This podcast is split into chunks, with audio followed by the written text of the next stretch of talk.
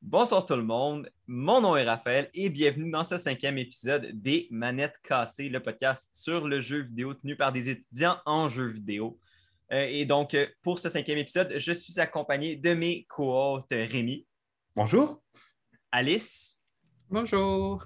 Et un invité euh, spécial qui va nous présenter un petit jeu plus tard dans l'épisode, Christian.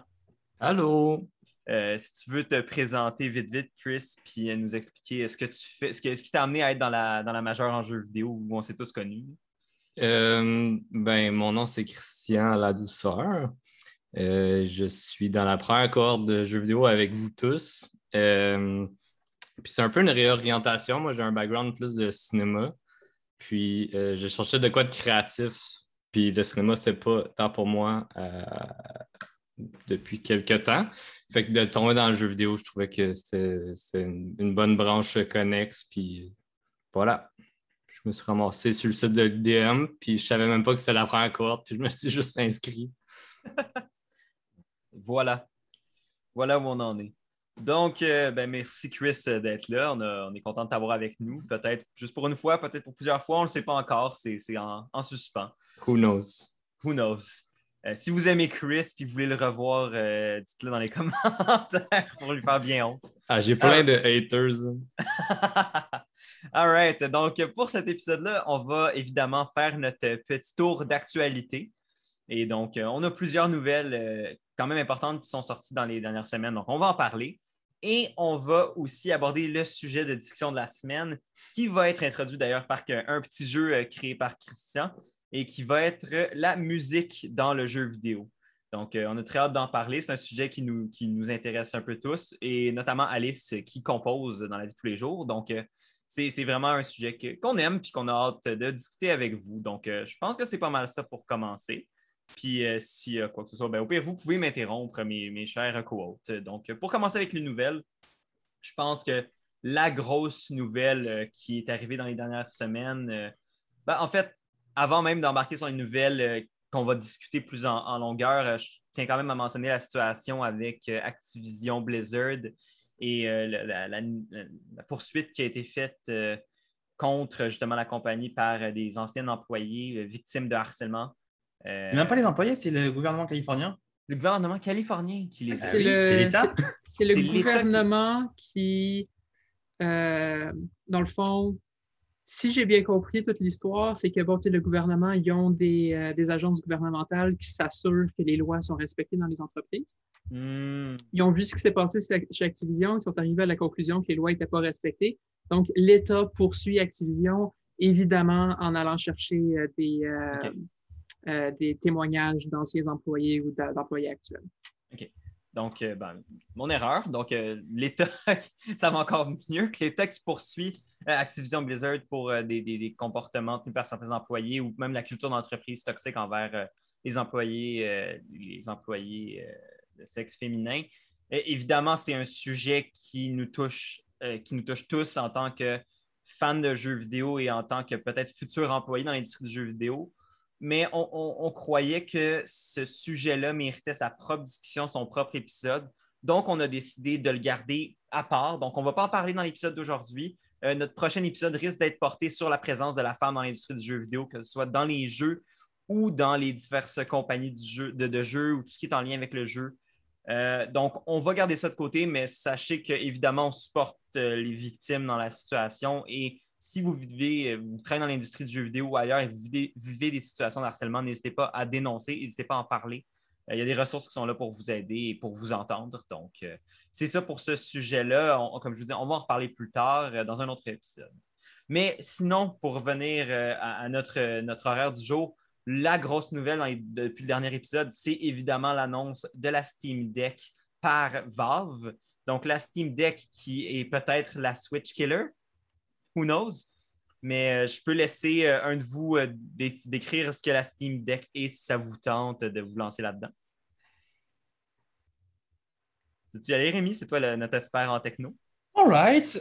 donc, la Steam Deck, la Steam Deck, ça va être absolument génial. Non, pour être, être honnête, je suis, je suis mal content que ça sorte. Euh, donc, qu'est-ce que va être la Steam Ça va être tout simplement un une sorte d'ordinateur euh, portable avec euh, des joysticks, des boutons, des pavés tactiles sur les côtés. Ça, va être finalement un ordinateur, ça va être l'équivalent d'une Switch, mais sous forme d'ordinateur. Donc, on va avoir un écran, on va avoir deux joysticks sur les côtés, on va avoir les boutons traditionnels, enfin, les boutons traditionnels X, enfin, XA, YB à droite, on va avoir une croix directionnelle à gauche.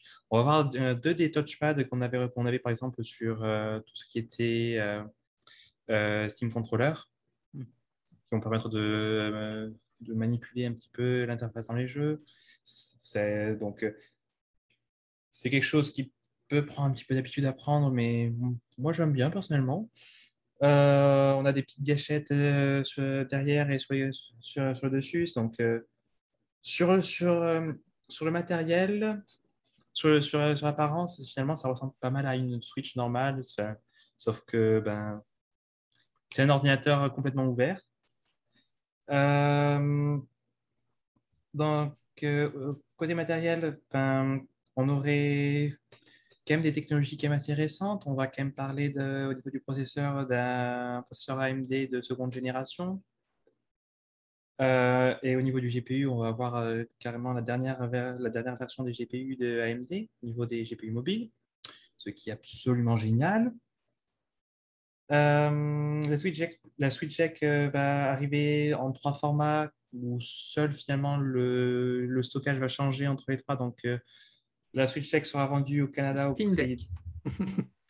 Il fait les erreurs qu'elle faisait tantôt. je, peux en parler tout de suite. Le nom est à chier.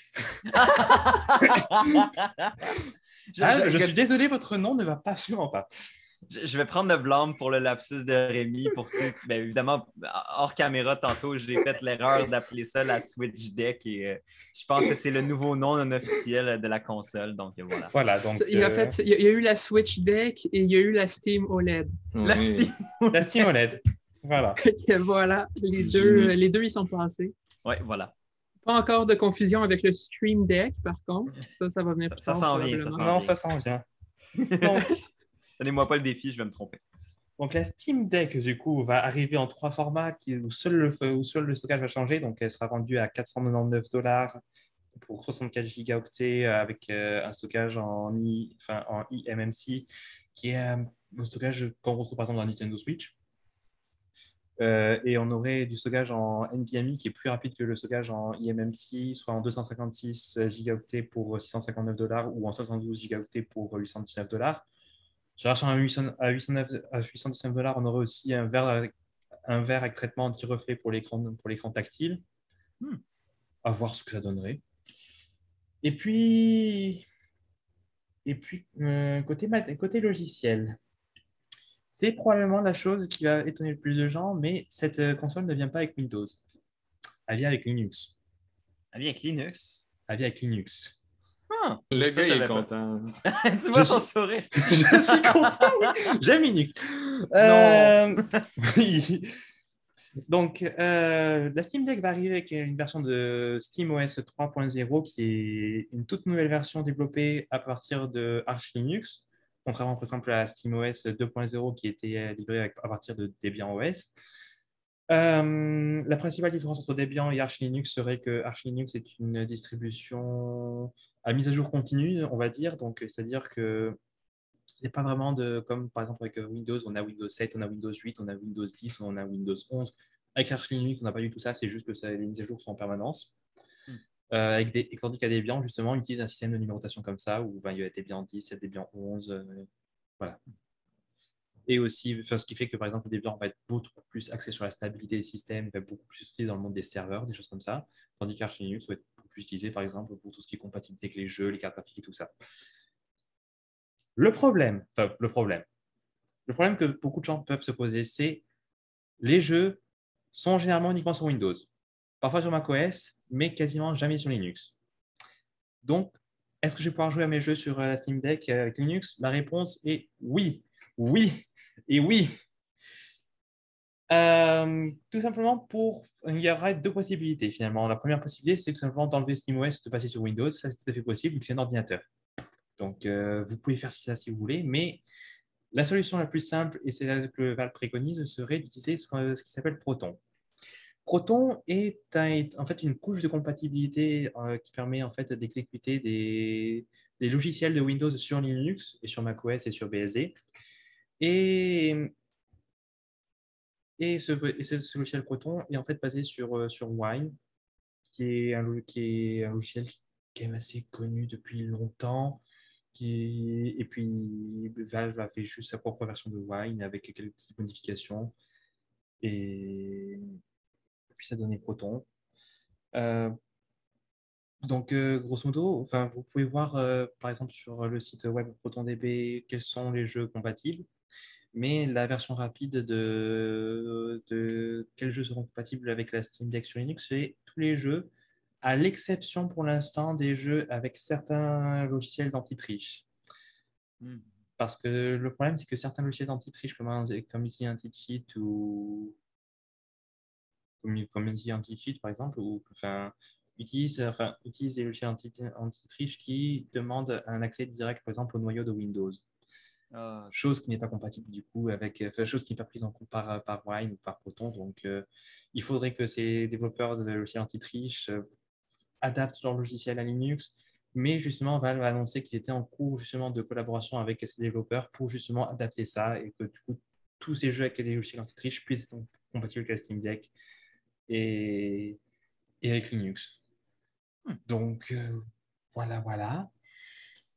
Ben, Est-ce qu'on est-ce qu'on sait si le, design visuel de la Steam Deck est final? Il semble être final, oui. OK.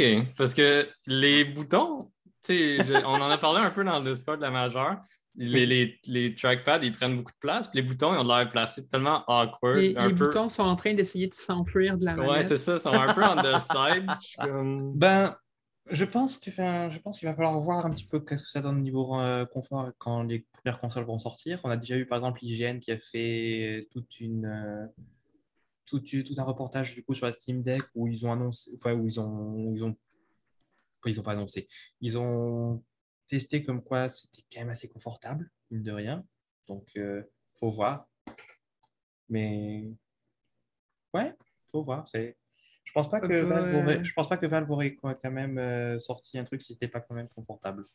on, va, euh, on va avoir plus d'informations sur si c'est confortable quand ça va être dans les mains du public, je pense.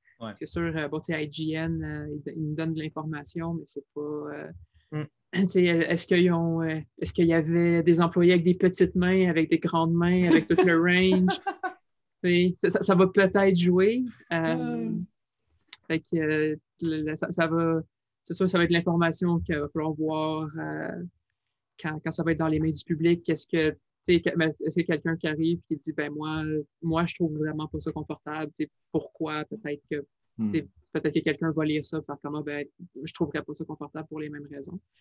Euh, c'est sûr qu'à première vue, c'est assez, euh, assez inusité comme placement de bouton, mais les, certaines personnes euh, sur Internet euh, qui adorent leur manette Steam euh, nous garantissent qu'il n'y aura aucun problème avec, avec les boutons. Donc, si vous êtes fan de manette Steam, il ne devrait pas avoir de problème. si vous êtes comme moi et vous avez absolument détesté votre temps avec les manettes Steam, à voir. Donc, évidemment, étant donné que c'est un ordinateur, il y a support Bluetooth, ça va être possible de, brancher mm. d'autres manettes euh, et de les utiliser. Euh, euh, clairement, une des grosses inspirations de la Steam Deck, c'était la Switch, parce que ça va être possible d'acheter un dock séparément. Ça ne vient pas avec, le, avec la plateforme, mais ça va être possible d'acheter un dock sur lequel ça va être possible de déposer le, le, Steam Deck, brancher par Bluetooth une manette et jouer sur un écran, comme avec la Switch. Voilà. J'allais vous demander parce que je n'avais pas vu cette information-là. Je me demandais, est-ce que justement, ils vont ils vont s'inspirer de la Switch qui euh, permet de jouer, mettons, sur un écran plus gros que celui de la, console directement? Alors, la réponse est oui, parce que la Steam Deck a, un port USB-C qui permet en fait de, brancher en fait n'importe quel dock USB-C avec hmm. euh, une sortie HDMI ou DisplayPort. Donc, euh, vous n'avez même pas besoin d'acheter le, dock officiel. Vous pouvez juste aller dans votre magasin électronique euh, le plus proche de chez vous et déjà acheter un dock, ou si vous n'en avez pas. Donc, euh, ça permettrait du coup, enfin, vous pouvez juste brancher du coup n'importe quel appareil, enfin, une clé USB, Ah. des, des sorties écran, bref, tout ce que vous pouvez brancher par USB-C sur un ordinateur normal. Fait que le, le dock de la Switch pourrait marcher pour la Steam Deck. La, la- la Steam Deck va pas rentrer dans le dock. Non, mais Ça va pas un- rentrer, mais techniquement, ça pourrait peut-être. Que À fais, moins, que que, à moins que Nintendo dock. ait mis des shenanigans hardware entre le USB-C et le HDMI, ce qui est possible, étant donné que c'est Connaissant Nintendo. Nintendo, c'est possible. Connaissant Nintendo, c'est très possible, mais euh, à fond, je, je sais qu'il y a des, euh, il y a des docks third party qui fonctionnent avec la Switch, que c'est vraiment juste la prise USB-C, un fil, la prise, le, ben, un long fil, la prise, la prise HDMI. Techniquement, ceux-là Ça, ça fonctionne. Ça, ça fonctionne. devrait fonctionner autant sur la Switch que sur la Steam Deck.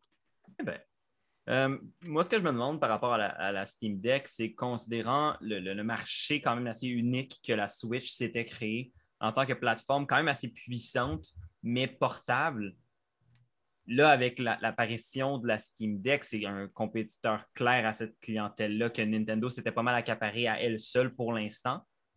Ben, Euh, Pensez-vous oui. que ça va vraiment avoir un. Pensez-vous que ça va nuire à la Switch? Pensez-vous que ça va juste complémenter le marché? Qu'est-ce que vous voyez d'un point de vue plus au niveau de la clientèle euh, par rapport à ce sujet-là? Je te dirais que tu as accès à tout le catalogue Steam ainsi que tout le catalogue des boutiques tierces. euh, Donc, ce serait par exemple Epic Games, ce serait par exemple Stadia, ce serait Lutri, ce serait itch.io.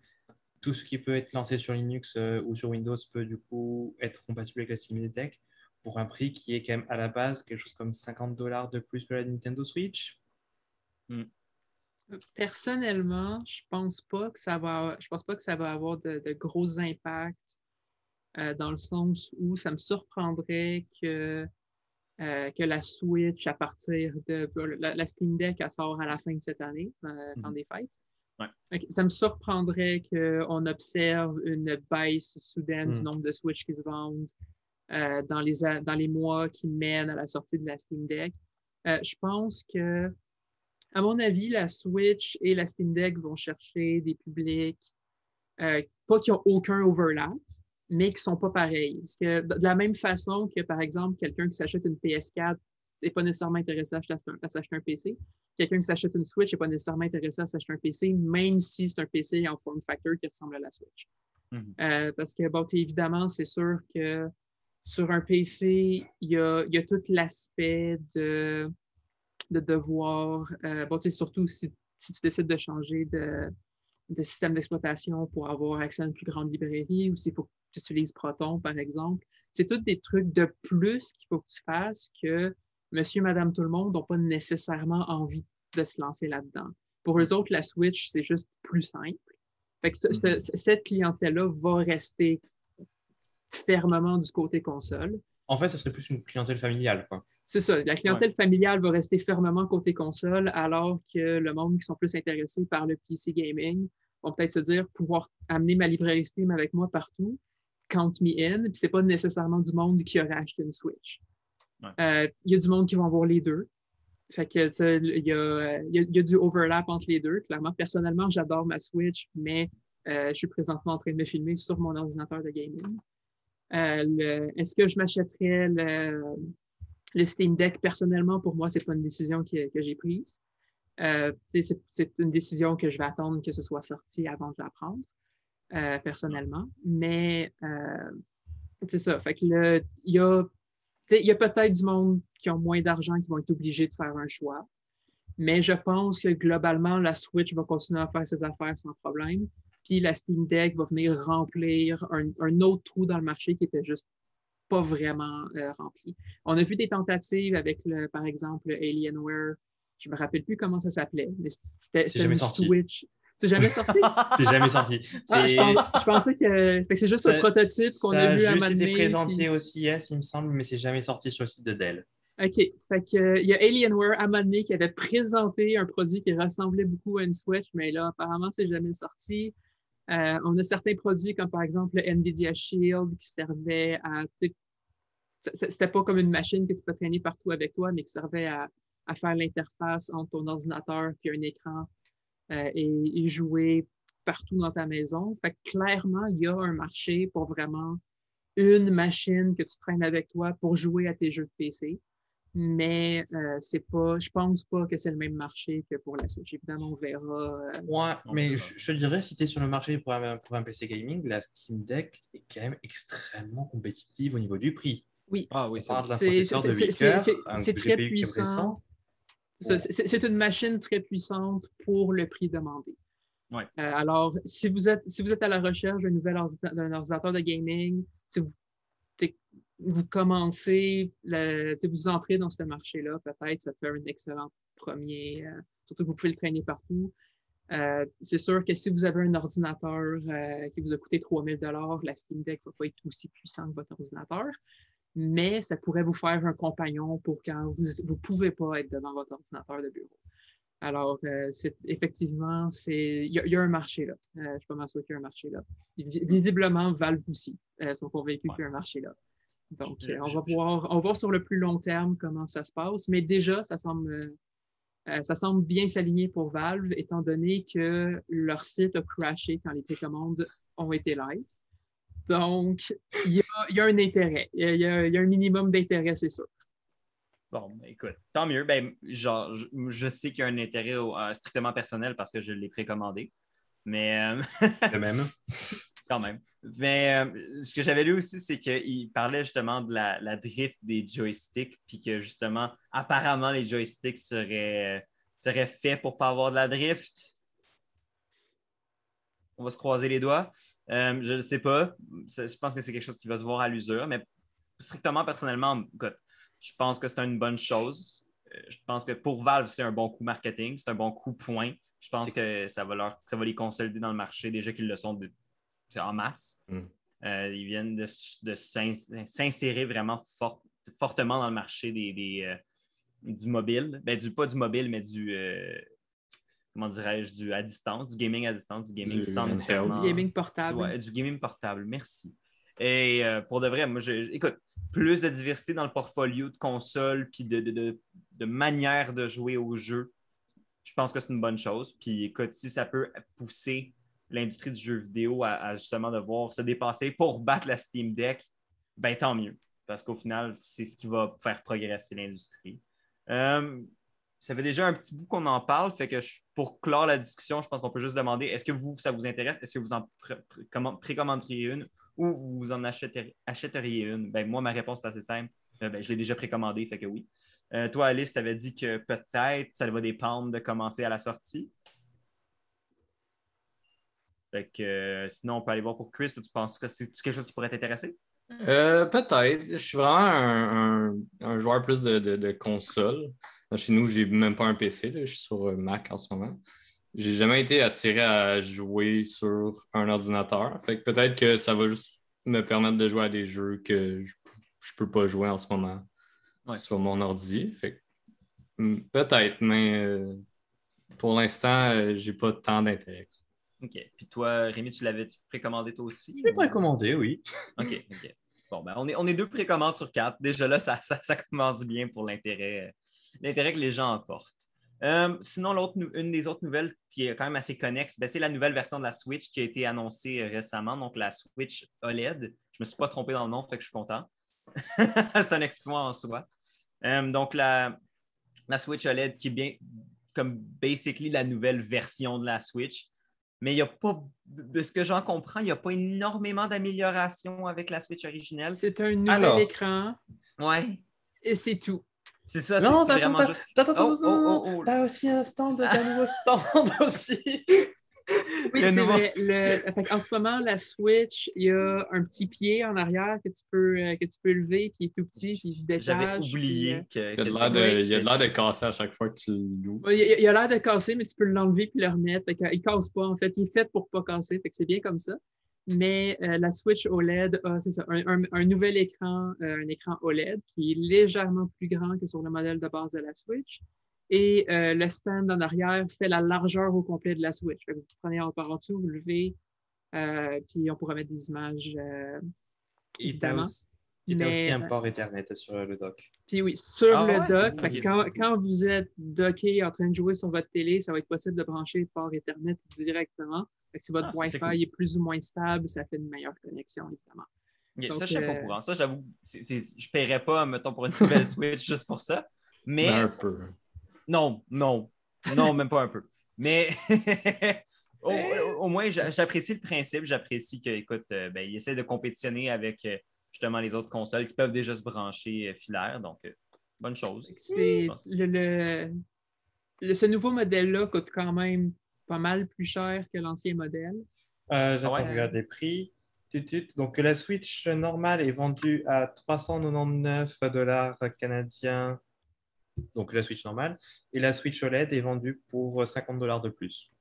C'est 50 dollars pour un meilleur écran, un stand plus large et un port Ethernet. Alors, si vous n'avez pas encore de Switch, euh, évidemment, c'est une option de plus. Hmm. Euh, si, vous avez déjà une Switch et que vous en voulez une autre, ben, allez-y. Euh, c'est toujours une option. Mais c'est ça. évidemment, il y a beaucoup de monde qui attendait une Switch avec des meilleures performances. Euh, on l'a vu avec la PlayStation 4 Pro, avec la Xbox One X. c'est la X qui avait les meilleures performances. La S était plus petite. Euh, il y, a, ce nouveau, euh, c'est une nouvelle, ben, c'est pas nécessairement nouveau, ça a commencé. Il y, avait déjà différents modèles de consoles qui sortaient avant, euh, déjà à l'heure de la PlayStation 3 et la Xbox 360. Mais avec la PlayStation 4 Pro, avec la Xbox One X, le monde se disait, ah, ben, le monde, certaines personnes sur Internet se disaient, ah, ben, il va y avoir une Switch Pro, il va y avoir une Switch quelque chose qui va avoir un meilleur processeur, une meilleure chip graphique, euh, que les, jeux vont être capables de, pousser la console plus loin. Et finalement, c'est pas ça qui a été annoncé.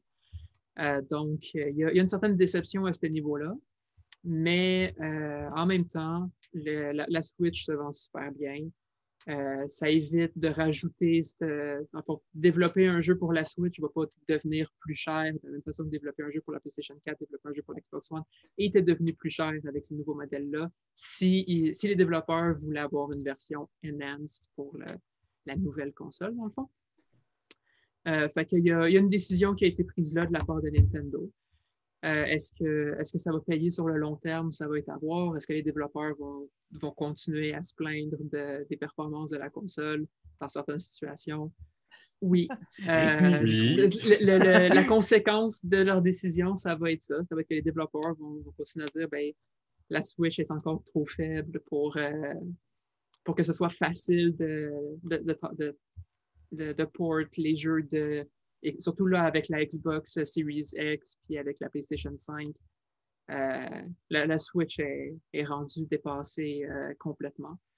Donc, euh, c'est une décision intéressante de la part de Nintendo en termes de, bon, tu sais, qu'est-ce qu'ils qu'est-ce qu essayent de faire avec ce move-là. Mais on va voir sur le long terme quel effet ça va avoir sur le marché, ce nouveau modèle-là pour la Switch. OK, cool. Merci. Écoute, euh, encore une fois, c'est plus de produits. Est-ce que c'est la meilleure décision marketing? Hein?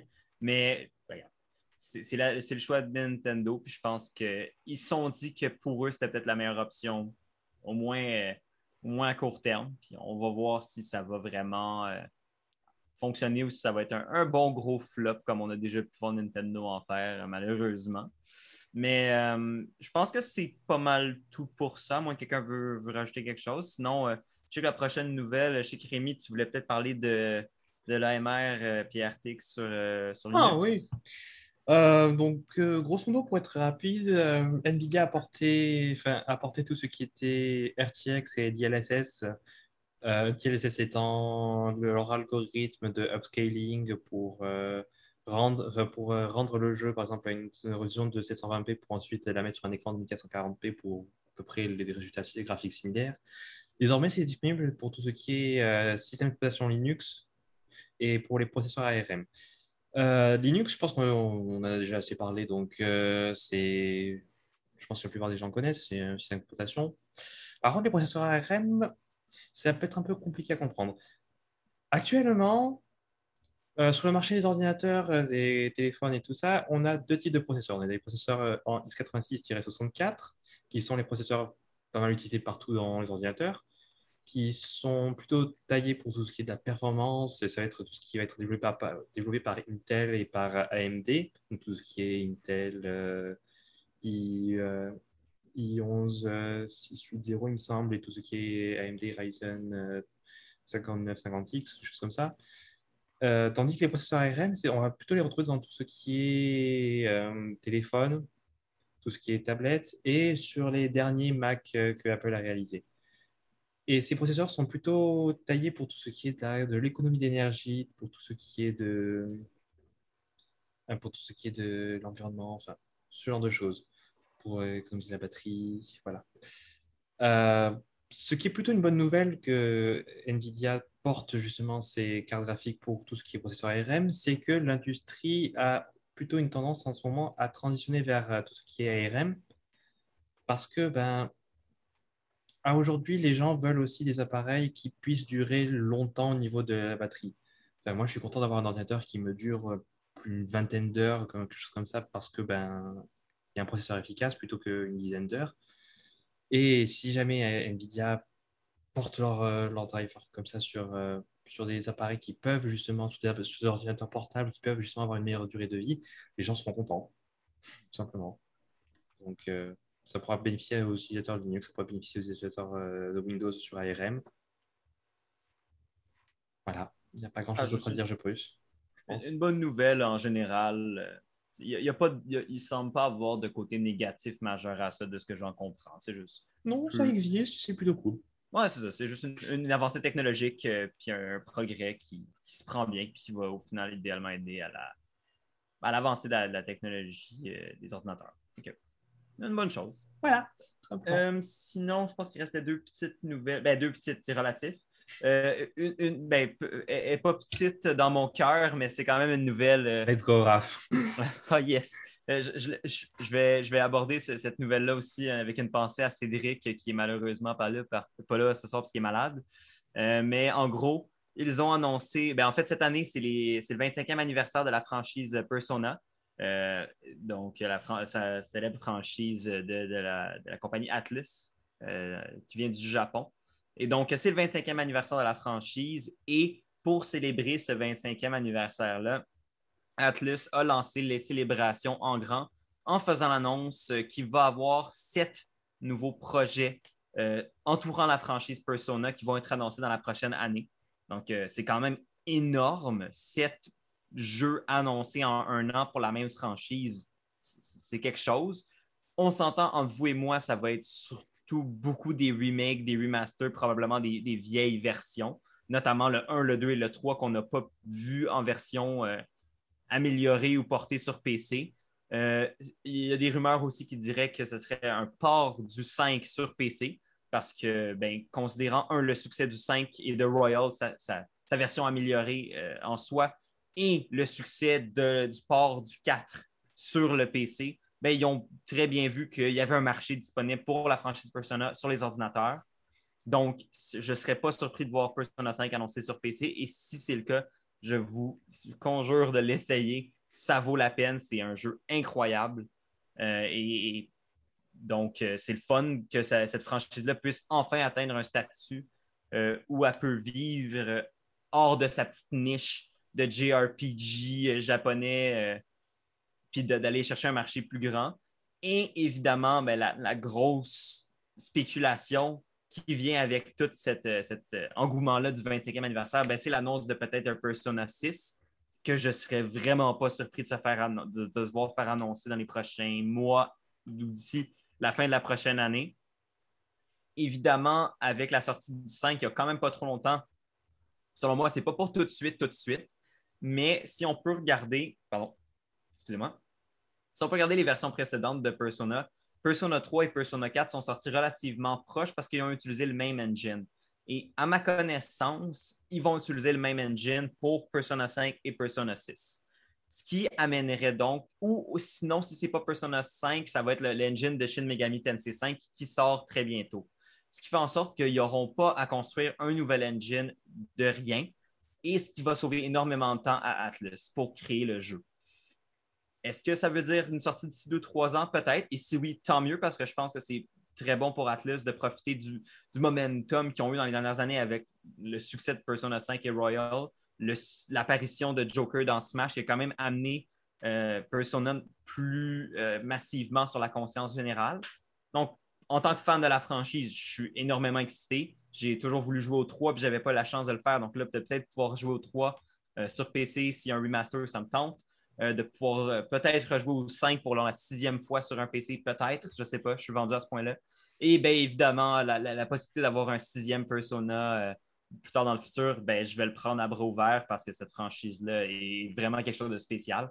Et j'ai hâte de voir ce que Atlas va être capable de faire. Puis j'ai honnêtement complètement confiance dans la, à la compagnie, puis en, leur, leur, créativité et leur talent. Donc, euh, pour moi, en tout cas, en tant que fan de la franchise, c'est une excellente nouvelle. C'est le fun de voir que justement, pour une fois, il y a un anniversaire important d'une franchise qui est célébré comme du monde, Nintendo. Donc, euh... je, dis ça, je dis rien. Mais euh, écoutez, c'est ça, j'ai juste vraiment hâte de, voir comment la prochaine année va se dérouler de, ce côté-là. Puis, écoute, plus de Persona, peu importe comment mettre sous la dent, je ne je vais, vais jamais me plaindre. C'est arrivé quoi avec l'anniversaire de Zelda? Zelda est morte. C'est ça. Le... C'était quand même surprenant parce que le... il, y a eu, euh, il y a eu les 35 ans de Mario.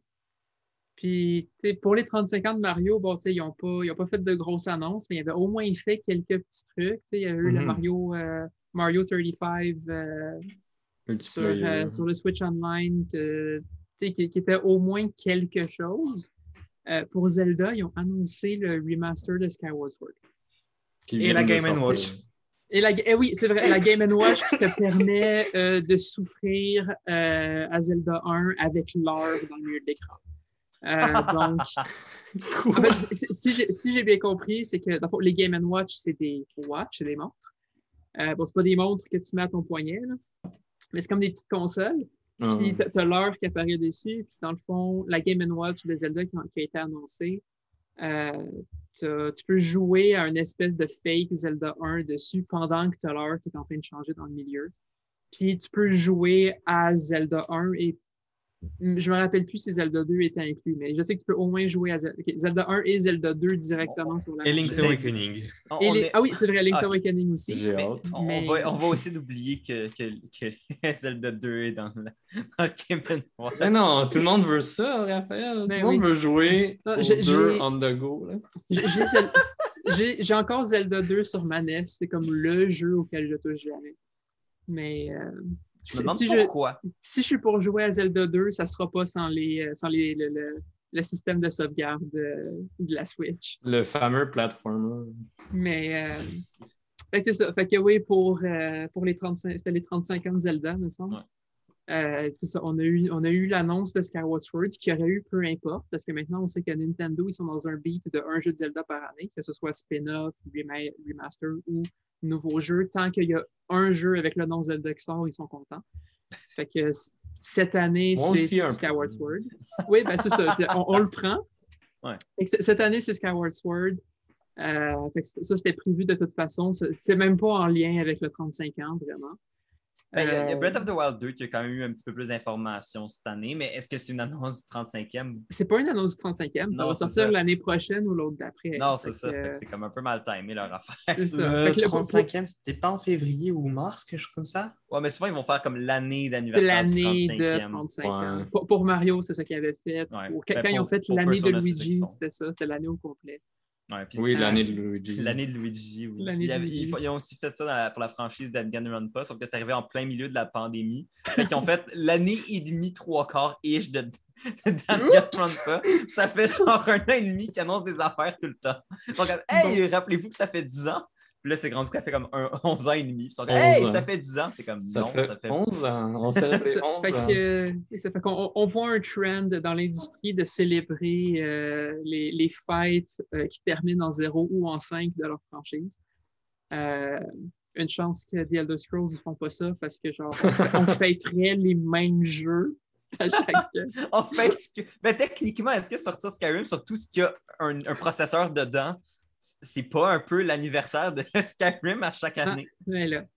Mais c'est ça. Fait que Nintendo, euh, ils ont un peu laissé tomber euh, les 35 ans de Zelda. peut-être, peut-être le 40e. Il me semble que ça sonne bien, le 40e de Link.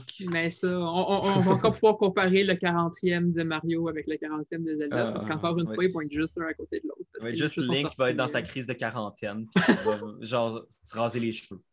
Oh boy. C'est un vieux papa. Link, don't save Hyrule. Please no.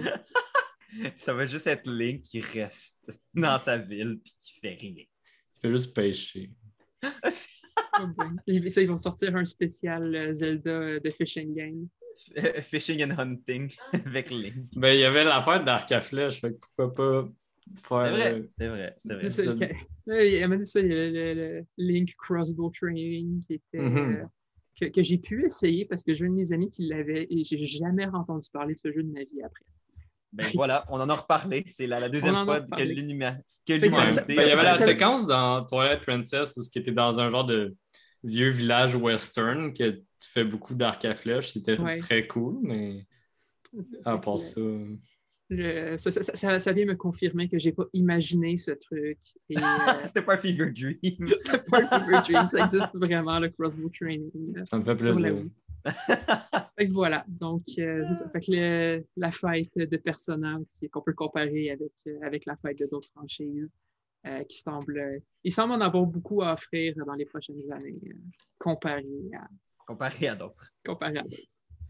Ben écoute, c'est le fun de voir que, certaines compagnies prennent le fait de célébrer leur franchise au sérieux. Mais bon, on va espérer que ça peut-être ça va inspirer les autres à, justement mettre un peu plus de paquet pour les anniversaires. ouais, c'est ça de, justement, si Nintendo comparé à ça, ils vont peut-être avoir l'air un peu boboche. Fait peut-être que ça va les amener à un peu plus euh, se pousser pour, pour faire de quoi, mettons, pour les 40 ans de Zelda ou de, Mario euh, dans quelques années. On va espérer. Euh, sinon, la dernière nouvelle qu'on va parler dans le segment nouvelle, qui va nous amener après ça au, segment discussion slash la petite chronique jeu préparée par Chris, ben, c'est en fait, ben, comme vous le savez, c'est quand même partout dans les médias ces temps-ci, les Jeux olympiques de Tokyo ont commencé ce vendredi, mmh. donc le 23, donc hier euh, au moment du tournage. Et donc, euh, pour célébrer, bien évidemment, comme chaque Olympiade, il y a la cérémonie d'ouverture. Et lors de la cérémonie d'ouverture, le Japon a décidé d'inclure de la musique, de jeux vidéo dans sa cérémonie. Et à ma connaissance, c'est la première fois qu'on voit ça euh, dans, une, dans une cérémonie d'ouverture des Jeux olympiques. Donc, la musique de jeux vidéo et le jeu vidéo, par conséquent, fait son apparition aux Olympiques pour la première fois de manière mhm. sérieuse. Pas, pas, juste Mario et Sonic. Non, pas juste Mario on, on, avait les Olympiques qui faisaient leur apparition dans les Jeux, mais non les Jeux qui font leur apparition aux Jeux Olympiques. En effet. Donc, euh, personnellement, je trouve ça vraiment le fun. Ben, un, mhm. je suis un fan des, du principe des Jeux Olympiques dans la vie parce que j'aime le sport. Puis de voir le jeu vidéo commencer à s'introduire un peu là-dedans, est-ce que c'est un prélude pour peut-être l'apparition du e-sports? Je sais pas. Je, sais que ça... je pense pas non plus que c'est une corrélation directe, mais je sais qu'il y a eu des discussions. Non, mais je sais qu'il y a eu des discussions. Je sais que si c'est pas si c'est pas les, les euh, si c'est pas les Jeux Olympiques, je sais qu'au X Games, ils en parlaient. Éventuellement, peut-être racheter du e-sports. Considérant que genre c'est la première année qu'il y a du skateboard aux Jeux Olympiques, je pense que les, jeux vidéo, ça va prendre un petit moment encore, si, si un jour c'est dedans. Ben, je, sais, honnêtement, entre vous et moi, c'est probablement très far-fetched ce que je viens de dire là. Mm. Mais je sais que, je veux dire, c'est pas, je sors pas ça juste de ma tête. Je sais que ça a déjà tourné comme discussion. J'en ai déjà entendu parler, puis je sais que ça a déjà été au moins mis sur la table. Est-ce que ça va être fait? Selon moi, non. Je suis quand même assez réaliste par rapport à ça. Mais au moins, juste. Euh, ben oui, vas-y, Rémi. Je veux dire, le truc, c'est que par exemple, pour les disciplines sportives, c'est quand même assez cadré. Je veux dire, euh, tu fais de la course, tu tournes autour d'un terrain, c'est à peu près tout. Tu parles d'un jeu vidéo, on parle de quel jeu vidéo? Ben, selon moi, ça serait comme du e-sports, mais version. Tu sais, mettons, ça serait des. Mettons, quel, quel jeu? ben, Exemple, ça pourrait peut-être être genre, exemple. League. League, CSGO, StarCraft. Ouais, faudrait qu'il se limite en quelque part. Euh, voilà. Ouais. non, non, ce serait clairement juste quelques jeux ou euh, peut-être même juste un jeu, mais qui font des équipes par pays avec les meilleurs joueurs de e-sports de, des, participants. Mhm. Je veux dire aussi, tel truc que les jeux vidéo, contrairement par exemple au sport traditionnel, c'est pas très très consistant sur la durée. Non, je suis d'accord. Tu n'as pas, les mêmes jeux qui sont tous les 4 ans et tout ça. Et les Jeux Olympiques, ça donne quand même pas mal de préparation à l'avance. C'est vrai. comme je dis, au moins, ça amène. Je suis content que ça amène cette discussion-là parce que c'est le fun de se demander est-ce que le jeu vidéo a sa place aux Jeux Olympiques? Je vois que Rémi semble quand même assez opposé à ce, à cette idée-là. Je vois pas, je vois pas comment c'est possible d'un point de vue organisationnel. Ben, J'avoue que d'un point de vue organisationnel, c'est peut-être plus complexe de mettre ça en lien avec les Jeux olympiques. Par contre, est-ce que, puis là, c'est juste moi qui, qui s'amuse à faire des théories dans ma tête, mais est-ce que selon vous, vous pensez que ce serait possible de faire des Olympiades de e-sports à la place, au lieu que ce soit les Jeux olympiques ce serait possible. en soi? Ouais, ça serait juste séparé, à mon avis. Je pense que c'est quand même trop compliqué, même si c'est juste centré sur le e-sport, donc l'organisation est faite en fonction. Mais il y a quand même déjà des championnats mondiaux de e-sport. il y en a très peu. mais, il y a des championnats du monde de, divers sports qui sont présents aux Olympiques aussi. Mhm. Avec, euh, je pense que, bon, le, on s'entend, le e-sport, c'est quelque chose de très nouveau. Mhm. Euh, c'est pas quelque chose qui existait il y a 10 ans. Euh, fait ça, ça commençait, mais on n'était mhm. pas, on remplissait, le, on étant les organisateurs, ça, le e-sport remplissait pas encore des stades il, y a, il, y a, 10, 9, 9 10 ans. fait que je pense que parce que c'est tellement un, nouveau phénomène, en ce moment, les organisations, c'est organisé par les compagnies qui possèdent les jeux. Euh, à chaque année, on a les gros championnats de League of Legends, par exemple, c'est organisé par Riot Games. Qu'est-ce que est-ce qu'on va avoir l'équivalent d'un comité olympique à un qui va être mis en place pour organiser des, des événements e-sport? Peut-être dans quelques décennies, ça me surprendrait que ça, que ça arrive bientôt. On, euh, voit quand même déjà des, équipes se former dans des cégeps, dans des universités. C'est ça. Euh, au Québec même. Aux États-Unis, il, y a des, il y a comme des bourses qui sont données comme au niveau du sport, peut-être pas autant, mais il y a quand même du, gros développement dans, dans la dernière décennie. Il, y a un, euh, il y a un intérêt, c'est sûr. Il y, a, il y a du monde qui regarde les e-sports. Personnellement, les e-sports, ça me ça, m'intéresse autant que les sports traditionnels, à savoir pas du tout. Mais. Euh... ah, moi non plus, le sport, j'aille ça. Je sais pas ce que. Il n'y a rien là. C'est ça, exactement. c'est de mon point de vue personnel, les. les euh, les mêmes raisons qui font que j'aime pas regarder les sports traditionnels font que j'aime pas regarder les sports, ce qui me fait penser que peut-être ce qui fait que le monde aime regarder les sports traditionnels pour faire qu'ils vont aimer regarder les sports aussi. Euh, c'est un peu, comme ça que je le vois. Fait il, y a, il y a un intérêt, il y a un marché. En fait, c'est vraiment ça qui est important. C'est est-ce qu'ils sont capables de faire de l'argent avec ça. Euh, puis je pense que les événements qu'on a à plus petite échelle euh, ces temps-ci, d'année en année, c'est en train de, c'est un peu en train de tester les eaux à ce niveau-là. C'est des événements qui sont rentables. mais c'est de voir est-ce que c'est suffisamment rentable, est-ce qu'il y a suffisamment d'intérêt. Je pense qu'il y a il y a probablement du monde qui, garde un œil là-dessus, parce qu'on va avoir des, événements internationaux euh, vraiment organisés par pays éventuellement. Peut-être. Ça va peut-être rester dans le format comme c'est en ce moment, où c'est des équipes qui ne sont pas nécessairement toutes. Euh, euh, qui sont pas nécessairement. qui ne représentent pas nécessairement un pays. Voilà. ça va peut-être rester comme ça on va peut-être un jour avoir une équipe euh, e-sport officielle canadienne euh, pour aller participer à des événements. C'est aussi une possibilité. Ouais, ben écoute. Mais euh, on, s'est un peu éloigné. Ben, ben, oui et non. On s'est éloigné du sujet à la base, mais ça a amené quand même une discussion que je trouve qui est quand même intéressante parce que ça, ben pose la ça, pose la question de la légitimité du e-sport dans le monde du divertissement télévisé à base sportive ou compétitive. Puis je pense que de ce que j'en comprends, de ce que tu avances, Alice, selon toi au moins, on est à un point où ça pourrait être considéré, mais pas encore où ça l'est. Ça. Mais si je reviens sur le sujet de la musique, je pense que qu'il y a aussi un aspect de légitimiser le jeu vidéo en soi euh, au niveau de, du public plus large. Euh, que, tu par exemple, de jouer de la musique de jeux vidéo à la cérémonie d'ouverture de Tokyo, je pense que c'est une belle façon de euh, d'aller dans cette direction-là, dans le fond, de montrer que le, les, jeux vidéo, c'est. Il, y, a encore beaucoup cette, cette mentalité-là chez les personnes plus âgées. Euh, quand je dis plus âgées, je ne parle pas nécessairement de 80 ans, mais euh, ça peut être plus, plus jeune que ça. Mais ça, les, les, bon, nous, on est, on est tous dans la vingtaine. Euh, on, on ne voit pas les jeux vidéo comme étant des, comme étant des jouets pour enfants.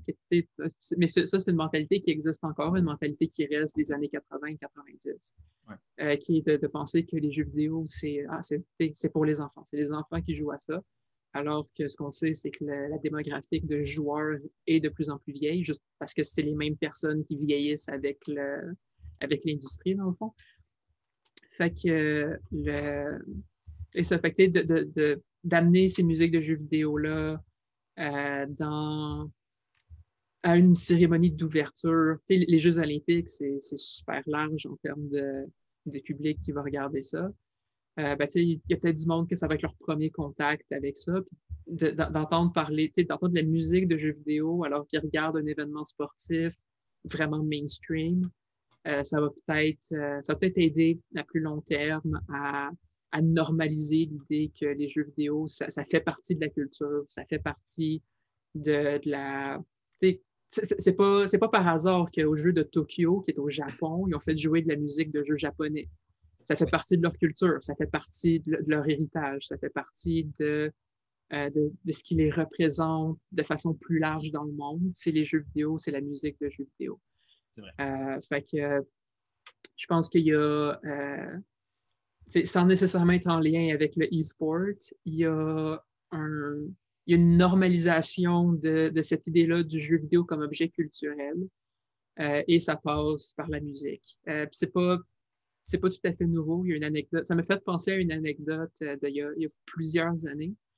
Le jeu Civilization 4. là, on, on, remonte à il y a longtemps. Mais quand le jeu Civilization 4 est sorti, la musique, le, le, le thème principal du jeu, euh, c'était Baba Yetu. Baba Yetu. qui, qui, a été composé par Christopher Tin. Et ça a été la première pièce de musique à gagner un prix qui n'était pas réservé pour des pièces de musique de jeux vidéo.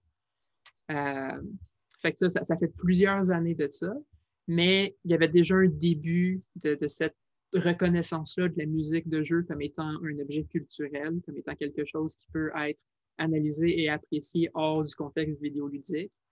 Euh, donc, je pense que les jeux de Tokyo, c'est un peu sur cette même lancée-là de, présenter la musique de jeux vidéo euh, sans nécessairement le, sans, sans, la confiner au, euh, au contexte d'un jeu spécifique. Ah, ben, comme je l'ai dit plus tôt, moi, je suis vraiment content. Je pense que, comme je pense que le, le, point important à retenir là-dedans, puis je pense que tu l'as très bien touché, c'est le fait que ça légitime le jeu vidéo dans la culture populaire globale. Puis un peu, c'est un peu ce qu'on essaie de faire nous aussi à, notre niveau avec le podcast.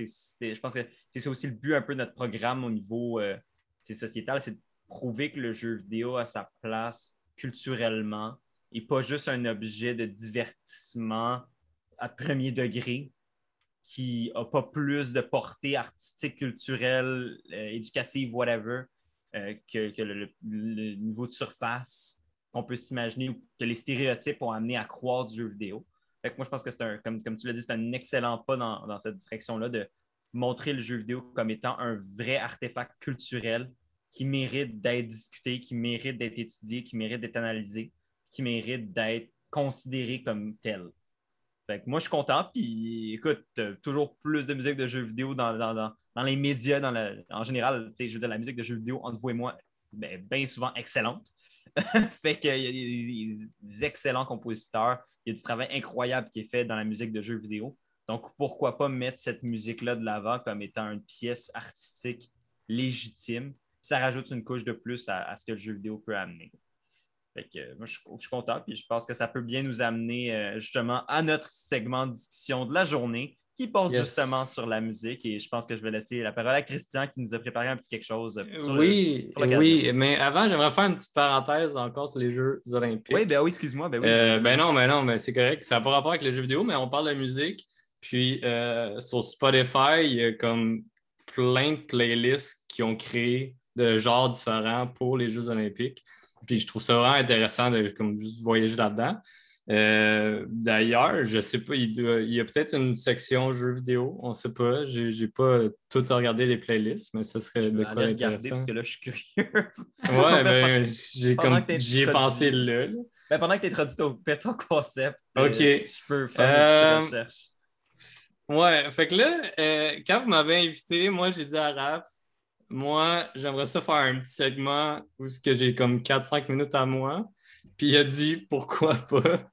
Puis là, j'ai pensé à ça depuis hier parce que ça, c'est la discussion qu'on a eue hier. C'était vraiment juste ça qu'on s'est dit. J'ai dit let's go, carte blanche. yes. Euh, fait en gros, je vous ai préparé un petit jeu euh, où ce que je vais vous faire jouer des extraits euh, de, musique, de, de, jeux vidéo, mais de mon enfance à moi. Oh. Euh, je sais qu'on a un petit gap d'âge. on va voir si ça va faire une différence ou pas. Il y en a quand même qui sont faciles, mais il y en a d'autres qui sont plus tough. j'ai hâte de voir. Puis après ça, ça va m'emmener vers un, début de sujet que j'aimerais parler avec vous sur ça. Fait que là, vous pouvez vous imaginer un, jingle de, segment Chris. Euh, je, pourrais nous je pourrais legit en faire un au montage. Tu je dis de quoi? les segments à Chris. Ça, c'est même, là. Tu me diras si tu veux que je fasse de quoi. Je te texterai euh, si jamais on, veut enregistrer un petit jingle. J'ai déjà, déjà une idée en tête qui, m'est apparue euh, pour, pour de quoi de croustillant. Euh. C'est bon. Mais si tu veux, dans d'autres lives, j'avais pris le bout de méchant changement. De, oh! tu, veux savoir, puis il y a juste ma voix à la fin qui dit quelque chose. Please, envoie-moi ça. C'était quand même dur à trouver. Ok, please, envoie-moi ça. Je veux. Ah, puis, by the way, juste pour, euh, pour euh, revenir avec l'affaire de playlist, oui. Euh, il y a plein de playlists de plein d'affaires, mais il y a aussi une, des sections qui s'appelle Sous-culture de Tokyo.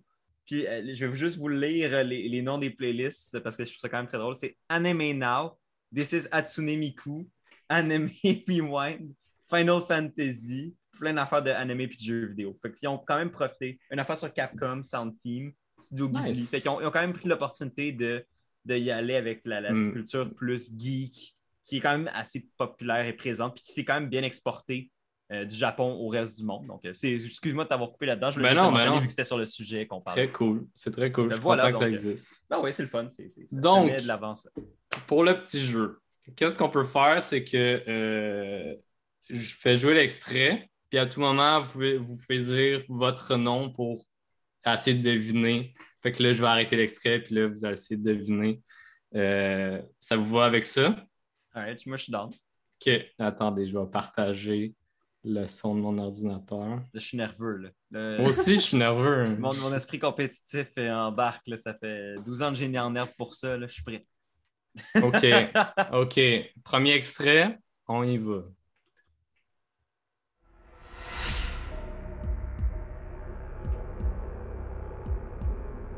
Est-ce qu'on a droit à juste un guess ou plusieurs guess? Un guess chaque, puis après ça, on verra. Ok, c'est bon. Euh, euh, Raphaël.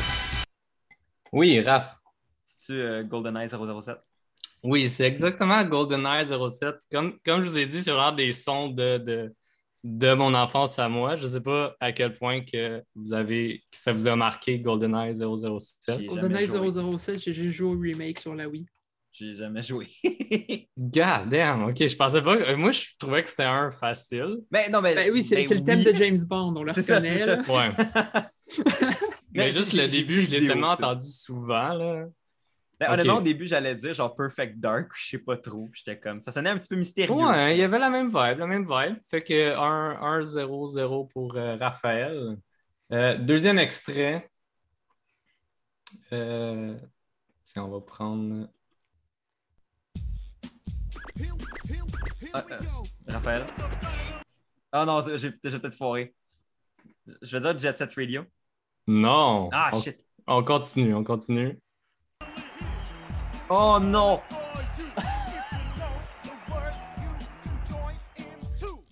non!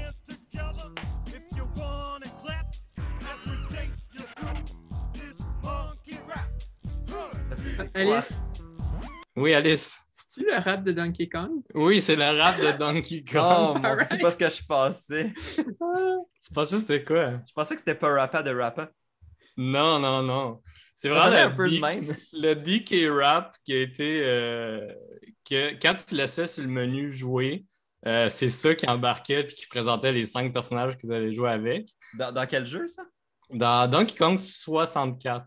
Oh my god. J'avais entendu parler du rap de Donkey Kong. J'essaie d'écouter les paroles, puis il commence à parler d'un rap. Je suis comme, ah, ça doit être ça. Ça me dit vaguement de quoi, parce que je l'ai déjà entendu. Mm-hmm. Mais ça, me disait vaguement de quoi. Ah, ça doit être ça. Mais, fun fact, la personne qui a écrit ce rap-là l'a écrit en blague. Ils ont, tellement aimé ça qu'ils l'ont mis dans le jeu. Puis ils ont fait une petite animation pour présenter les personnages. Puis c'est quand même J'aime le J'aime apprendre le backstory de ces affaires-là. C'est quand même très drôle. Oui, j'aime. Alright, donc euh, un pour tout le monde sauf Rémi. Tu vas être capable, Rémi. Euh, troisième extrait, on y va.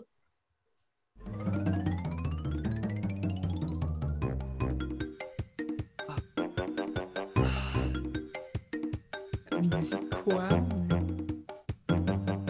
Raphaël? Vas-y donc. Psychonauts? Non. On continue.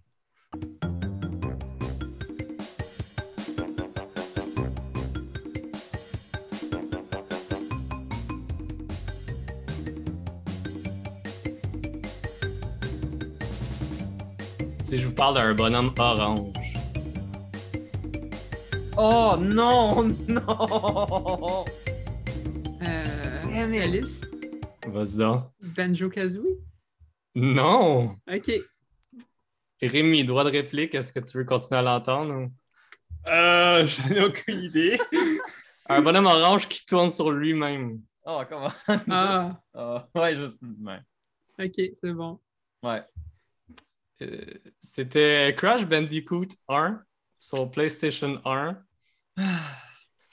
Je pensais pas que ça allait être autant difficile. Le, le, gap d'âge, on voit qu'on n'a pas joué au même jeu. C'est pas juste un gap d'âge, c'est un gap de console aussi. J'ai jamais eu de PlayStation 1. OK. moi non plus. Mais honnêtement, maintenant, comme quand j'ai su que c'était Crash, puisque j'ai quand même joué à des Crash, j'ai fait, ben oui, ça sonne comme la musique de Crash. Ouais, c'est un peu plus euh, funky, chaotique, funky, drôle. un peu. Ouais. Ils, ont beaucoup d'inspiration là-dedans. Fait comme quand tu. Comme, et aussi parce que j'ai joué au remaster. Fait que je l'ai peut-être même entendu, mais je me rappelle. Ouais, parce qu'ils ont sûrement retravaillé la chanson thème. Mais non, mais j'aime ça, j'aime ça. OK, OK. On continue. Euh, on va y aller avec ça. Alice. Oh shit. Vas-y, Alice. Final Fantasy, c'est le thème de combat de, de Final Fantasy euh, ben, ça, je pourrais pas dire exactement lequel. OK, mais Final Fantasy, c'est bon. Le thème de combat, c'est bon. Mais là, maintenant, lequel? Juste pour ah, voir. Si, tu peux jouer les premières notes euh, du principe de... OK, je vais continuer. Pour un point bonus, Alice, tu ce point-là, mais un point bonus pour dire c'est quel Final Fantasy? Y a-tu droit nous aussi ou c'est juste Alice? Je peux-tu aller chercher le point bonus? Non, vas-y, Alice, vas-y, Alice. Ça, c'est le 8.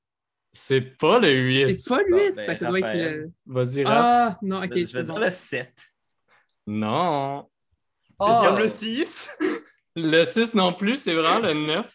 Parce que oh, c'est ça, je disais, c'est soit le 8, soit le 9. Parce que, contrairement à la majorité des fans de euh, Final Fantasy de jeunesse, euh, moi, j'ai pas commencé avec le 7 quand j'étais plus jeune. J'ai commencé avec le 9 qui est sorti en l'an 2000, si je me trompe pas. Puis, euh, c'est vraiment le premier Final Fantasy que j'ai fini. C'est ça qui m'est resté en tête. J'aime le 7, mais le 9, c'est vraiment mon préf.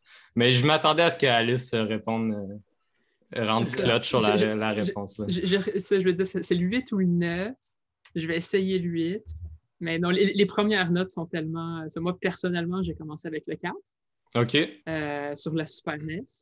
Alors, donc, pour full, full context, euh, je suis né en même temps. Je suis né l'année de la sortie de la Nintendo 64, mais mes parents n'ont pas acheté Nintendo 64.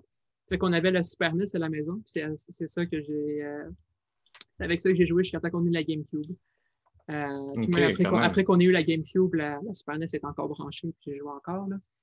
Mais c'est ça. sur la Super NES, en fait, ça s'appelait sur la Super NES, ça s'appelait Final Fantasy 2 parce que, fait que très courte histoire de Final Fantasy. Oui, ils, ont, sorti le 1 en Amérique et au Japon. Le 2, le 3 sont seulement sortis au Japon. Fait quand le 4 est sorti en Amérique, ils ont décidé de l'appeler le 2 pour que ça fasse que ce soit la. Parce que le 1 puis le 2, au lieu de faire le 1 et le 4. Mm-hmm. ça, le 5 est seulement sorti au Japon. Puis le 6 est sorti en Amérique, mais sous le nom de Final Fantasy 3. Puis après ça, quand Final Fantasy 7 est sorti, ils se sont dit on va laisser ça tomber. Puis c'est sorti 7 partout dans le monde en même temps. Fait que, les, fans de Final Fantasy américains, ils ont eu Final Fantasy 1, 2, 3, 7. Puis ils ont tout manqué les autres, jusqu'à temps qu'ils ressortent. Euh, mm. ah. quand ils ont fait les, les remasters, euh, la, première vague de remaster des, euh, des six premiers jeux. là, ça a, un peu clarifié les choses. Bon, chez moi niaiseux. C'est ça. Fait que j'avais ma cartouche de Final Fantasy 2 qui était en fait le 4. Moi, quand je t'ai vu lever la main ultra vite, j'étais comme c'est Final Fantasy. J'ai comme eu un feeling, j'étais comme. Alright, prochain extrait. Euh... Bon, pourquoi ça joue pas? Alice. Vas-y, Alice. Ça, c'est Zelda. OK, lequel? Ben, c'est la même musique dans Karina of Time puis dans Majora's Mask. Je vais y aller avec Karina of Time. Oui, c'est euh, très bon. C'est bon. Euh, je, vais juste le faire jouer un petit peu pour entendre les premières notes. Mais c'est la première fois que tu sors de Kokiri Forest puis que tu te ramasses à Hyrule Field. Tu es dans les grandes, es dans les grandes plaines qui, à, cette époque-là, étaient gigantesques. Une, avancée technologique de pouvoir avoir une, carte aussi grande mm-hmm. en 3D. Euh, fait que, ouais, c'était. Euh, aussi, euh, j'y ai joué. J'ai joué à ce jeu, pas sur Nintendo 64, sur la GameCube, parce qu'on a skippé la Nintendo 64. Mais voilà, c'est un, jeu que je connais très bien. J'y ai rejoué sur la 3DS aussi quand C'est un, moment vraiment mémorable où que tu sors, puis là, tu entends le, petit bruit qui, qui, comme, qui fait penser à une des chansons qu'il y a dans le jeu, euh, une autre chanson. Puis après ça, on a les, petits tambours qui font comme vraiment lancer l'aventure, puis là, tu as, tout le monde de Zelda devant toi. All right, euh, avant-dernier extrait.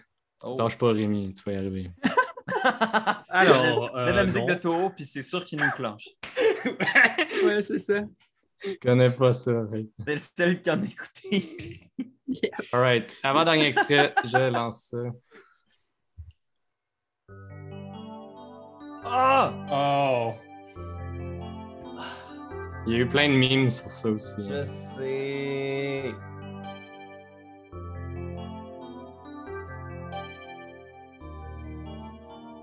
Ah.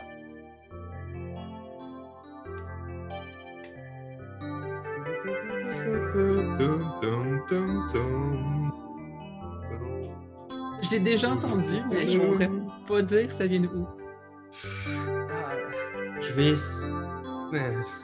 Vas-y, Rémi, vas-y, Rémi. Bon, j'allais dire Mario 64, mais. Oui, c'est Mario 64. Oh! Premier point pour Rémi.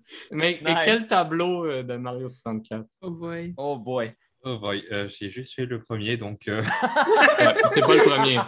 C'est le tableau, le tableau aquatique, Dire Dire Docks. Ah, tu l'as mis quand on était chez Fou! Non! j'ai fait ça, moi? Oui, tu sais, le matin, le lendemain, on a mis de la musique de jeu, puis tu l'avais mis. Tu te dis, ah, oh, un bon jump. est vraiment bon. C'est un bon jump parce que, comme proche de la fin, il y a comme un drum qui embarque nowhere. Oui, je sais, tu, l'as littéralement dit dans la petite qu'on avait. Oh. Ça me ferait. Puis, toute, nouvelle d'actualité, euh, euh, je pense que c'est cette semaine, il y a une copie de Mario 64 encore emballée qui a été vendue à 1,5 million de dollars. Je pense qu'elle a ah. battu genre le record du jeu qui a été vendu le plus cher. Ça n'a aucun sens. en yes. Dernier extrait. Puis après ça, je vous, je vous dis pourquoi j'ai choisi ces extraits-là.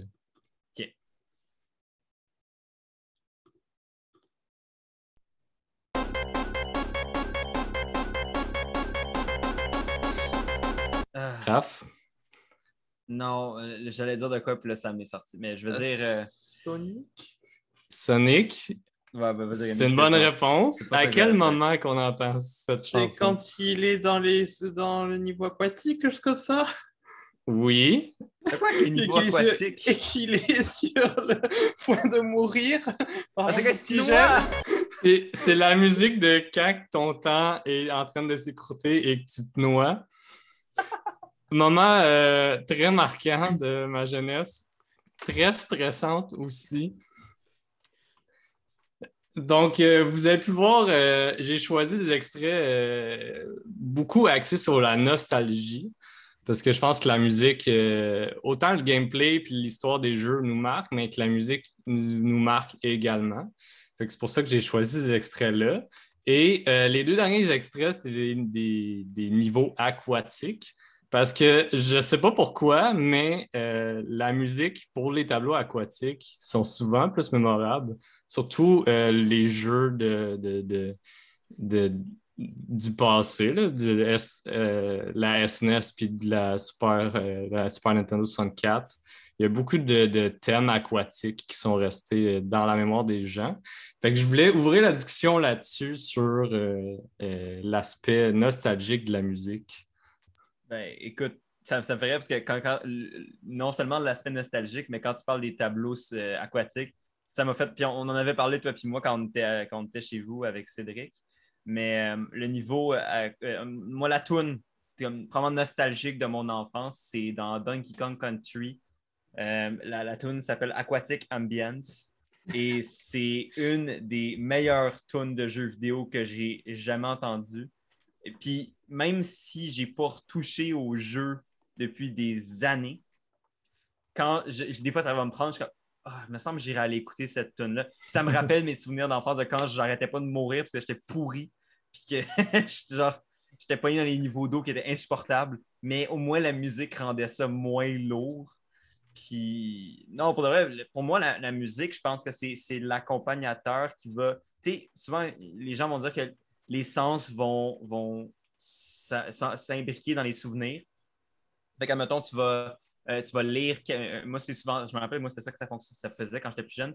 Je lisais beaucoup, puis souvent, j'écoutais la musique en lisant. Puis certaines tunes qui jouaient beaucoup pendant que je lisais une, une certaine série ou un certain bouquin me restaient marquées puis liées ensemble. Fait qu'admettons, quand je, quand, quand je disais, euh, quand j'étais plus jeune, je lisais Les Chevaliers d'Émeraude ben, j'écoutais, mettons, certains types de musique. Ben, quand je les réécoute maintenant, je repense au Chevalier d'Emeraude par association. Puis, ça m'a. Puis évidemment, ben, les jeux vidéo, ça fonctionne par, la même, par le même principe. Puis, non seulement ça, ben, c'est que la musique est inclue dans le jeu vidéo même. Puis, moi, ça me fait penser aussi à quand je j'étais plus jeune, puis que je rinçais Super Mario Galaxy en boucle.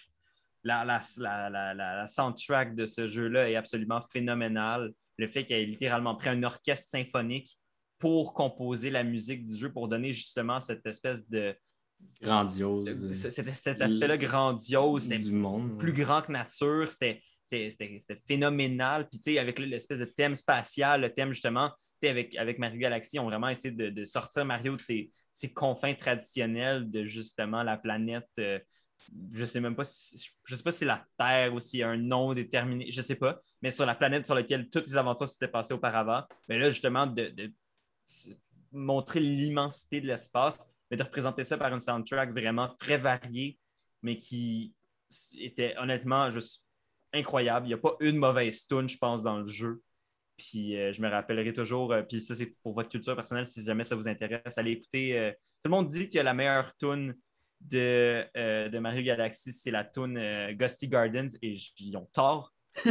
c'est, elle est excellente, mais c'est pas la meilleure. La meilleure, c'est Hop, là, j'ai un blanc. Melty Molten Galaxy. C'est de loin, selon moi, la meilleure tune de Mario Galaxy. Puis probablement ma tune de jeu vidéo préférée. Quoique c'est débattable par la tune la plus stupide possible, mais c'est pas grave. Je, je, reviendrai là-dessus plus tard. Ben, la musique dans les jeux vidéo, ça, a tellement une place importante depuis, euh, pas depuis toujours. Euh, depuis la nuit des temps. Non, il, fut une époque où les jeux étaient silencieux. Mais. Euh, quand, tout était en noir et blanc, c'est ça? Euh, oui, avant qu'ils inventent les couleurs. Ah, nice. Mais euh, non, mais ça, c'est. on s'entend, les, les jeux sur Pong, les, ben, les, jeux sur Pong. Les, millions de versions de Pong qui ont existé. Il y a eu la console Pong. La, console Pong, il n'y avait pas de musique. Les jeux sur la série 2600 avait des centres d'effets, mais pas de musique. Ouais. Euh, fait c'est pas quelque chose qui est là depuis toujours, mais euh, c'est quelque chose. La musique dans les jeux vidéo, c'est quelque chose qui s'est imposé euh, très tôt. Alors, depuis des jeux sur ordinateur qui, qui, eux autres, étaient capables de jouer de la musique, contrairement à l'Atari, donc qui avait de la musique. Puis c'est sûr qu'avec plus on a avancé dans le temps, plus ça s'est plus raffiné. On a fait embarquer des orchestres. Là. Au début, c'était du chiptune euh, à quatre, euh, quatre pistes. Euh, fait quand quand tu avais un effet sonore dans le jeu, ça passait sur les quatre pistes musicales. Fait que tu perdais des notes pendant que l'effet sonore jouait. Puis avec éventuellement, on a, on a, fait embarquer des, des orchestres au complet là-dessus. Puis il y en a qui, en fonction de, de en fonction de c'est quoi que la musique est supposée représenter dans le jeu, ben, des fois, il y, a de la variété aussi. fait il y a, y, a, vraiment eu cette euh, euh, diversification des, des, outils utilisables pour faire de la musique. maintenant, euh, avec les technologies modernes pour un jeu vidéo, tu peux avoir exactement le même calibre de musique que pour dans un film, pour, euh, pour même juste un, album musical que, que tu écouterais pour le fun. Euh, fait qu'il n'y a, plus les limitations qu'il y avait à l'époque, mais euh, ces musiques-là plus simples qu'il y avait justement à l'époque sont, sont peut-être plus restées. Chris nous montrait les, musiques de ton enfance. Euh, je ne sais pas si. Euh, je sais pas si dans. Quelqu'un qui a commencé à jouer, mettons, avec Call of Duty, est-ce qu'il va se rappeler du thème de Call of Duty quand il va être rendu à genre 25 ans? Euh, c'est mon réveil matin. je me réveille le matin. Tu prends quelques notes? Oui. C'est juste pour les oreilles de Dieu. voilà, exactement. c'est la musique du menu de Black Ops 1 et mon réveil matin. Ah oui? Non. ok, c'est bon. Mais c'est ça. Fait qu'il y a. Euh, il y a, peut-être une certaine nostalgie qu'on associe mm-hmm. euh, à la musique qui est, qui est moins présente euh, dans les jeux plus récents qui, qui vont chercher le, plein spectre de musique possible. Ça ne veut pas dire qu'il n'y a pas de musique qui, sont, qui sont mémorables, parce que justement, il y a un jour, j'ai vu une entrevue, je ne me rappelle plus avec quel compositeur, mais qui expliquait que euh, pour, qui composait la musique pour qu'elle soit mémorable, justement. Mm-hmm. Euh, fait que c'est encore possible. les, musiques, on peut penser par exemple à Nier Automata, qui, est un jeu auquel je n'ai pas joué, mais j'ai écouté la soundtrack et elle est tellement bonne. Mm-hmm. Euh, ça, c'est des musiques dont on peut se rappeler. C'est des musiques qui ont des thèmes mémorables la soundtrack de Gris. Gris, je sais pas comment. Oui. Ça, je l'ai. Spotify, phénoménal. J'ai pas joué au jeu, je l'ai, mais il faut que j'y joue. Mais juste, j'écoutais les, premières tunes, les frissons mon poignet, là.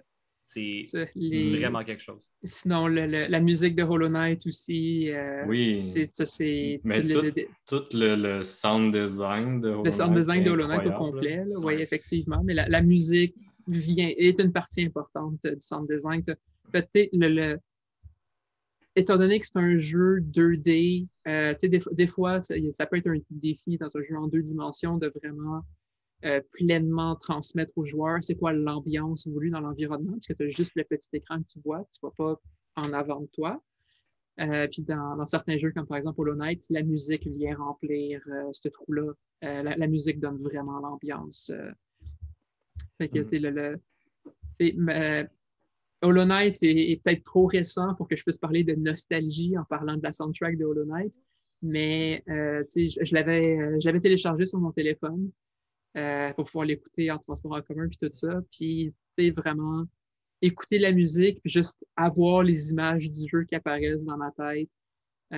c'est, quelque chose que la musique est capable de faire. En fait, je pense que on parlait de, de nostalgie, on parle qu'on on réentend les musiques de notre enfance, puis c'est ça qui se passe, c'est qu'on a ces images-là de notre mhm. enfance qui reviennent. Des souvenirs aussi.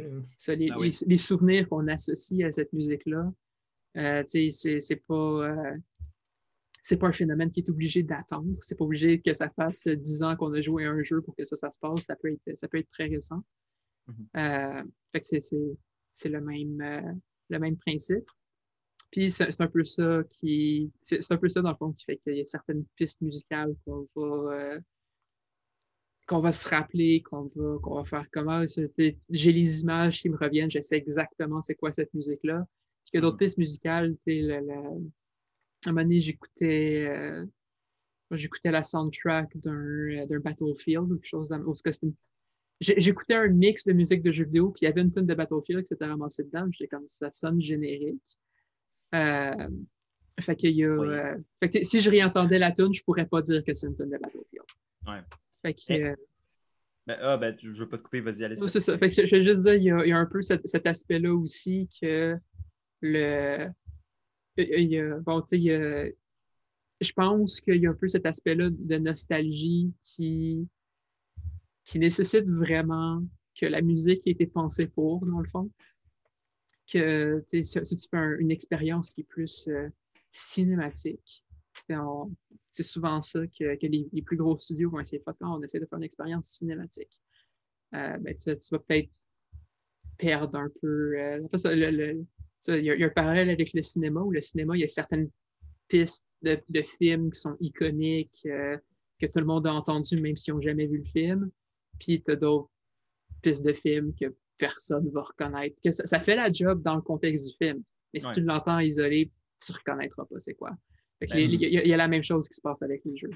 Ce que j'allais vous demander, c'est qu'on parle de la nostalgie passée, parce qu'évidemment, c'est comme ça que la nostalgie fonctionne. Mais moi, ce que je, je, veux un petit peu flipper ça de bord et vous demander, selon vous, pour vous personnellement, quel soundtrack relativement récent va générer euh, ce genre de nostalgie-là dans quelques années? Moi, personnellement, pour juste pour commencer avec un exemple personnel, après ça, on pourra faire un tour de table. Euh, moi, je, pense que celle qui va me marquer d'un point de vue euh, nostalgie dans le, futur, c'est clairement celle de Persona 5. Je, reste dans mes carcans traditionnels. Écoute, je ne suis pas original. Mais il y en a plein d'autres, mais genre, si je. Il y, en, il y en a deux. Il y a ça et Firewatch. Encore une fois, je reste dans mes carcans traditionnels, mais c'est pas grave. Euh, mais on va juste se concentrer sur celle de, de, Persona. Euh, la variété dans la soundtrack, la, qualité euh, de la soundtrack, les, les parce qu'il y en a des tunes avec des paroles aussi, fait que les paroles sont mémorables, sont catchy, sont. Il y a des moments iconiques du jeu. c'est une des seules soundtracks de, de jeux vidéo à m'avoir littéralement fait brailler. fait que c'est Rip Morgana. Non, c'est pas vrai. Mais. Euh, ouais, juste des spoilers de même. Non, c'est pas, pas, vrai. Mais euh, c'était un meme dans la communauté, c'est pour ça. OK. Mais tout le monde voulait qu'il meure. Puis ils ont fait comme un jeu bait énorme. Mais euh, non, mais pour de vrai, la, soundtrack finale de ce jeu-là est phénoménale. C'est comme la tune, en fait, c'est la tune de générique qui m'a eu émotionnellement. Mais c'est la seule soundtrack qui m'a fait vivre des émotions à ce point-là. Puis je, sais que je j'entends des fois les tunes passer quand j'écoute des mix. C'est une des rares soundtracks que j'écoute pas vraiment de musique de jeux vidéo tant que ça dans, dans mon temps personnel, mais ça, c'est une que je sais que religieusement, je vais aller revisiter des pistes ou même juste au complet, me partir l'album du jeu puis euh, aller me la taper euh, puis réécouter ça. Puis avec Royal, ils ont racheté plusieurs pistes aussi qui sont très mémorables. Euh, puis même le anime qui avait un opening incroyable.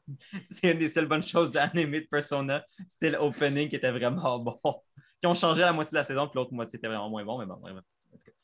Euh, je, pourrais, je pourrais chialer, mais non, fait ça. Pour moi, ça va être personnel parce que justement, les, les, sont mémorables, le jeu l'était aussi, puis les tunes fitaient avec ce que le jeu essayait de, faire sentir aux joueurs comme émotion. Fait que je pense que pour moi, dans quelques années, quand je vais réécouter cette soundtrack-là, je vais vraiment me rappeler de c'était quoi mon ma première expérience avec le jeu, puis ça va, ça va être des beaux souvenirs peux aller avec euh, Rémi, vu que tu t'es pas prononcé à sur le sujet. Y a-t-il un, un, jeu ou une soundtrack euh, mémorable que tu penses peut créer de la nostalgie dans le futur?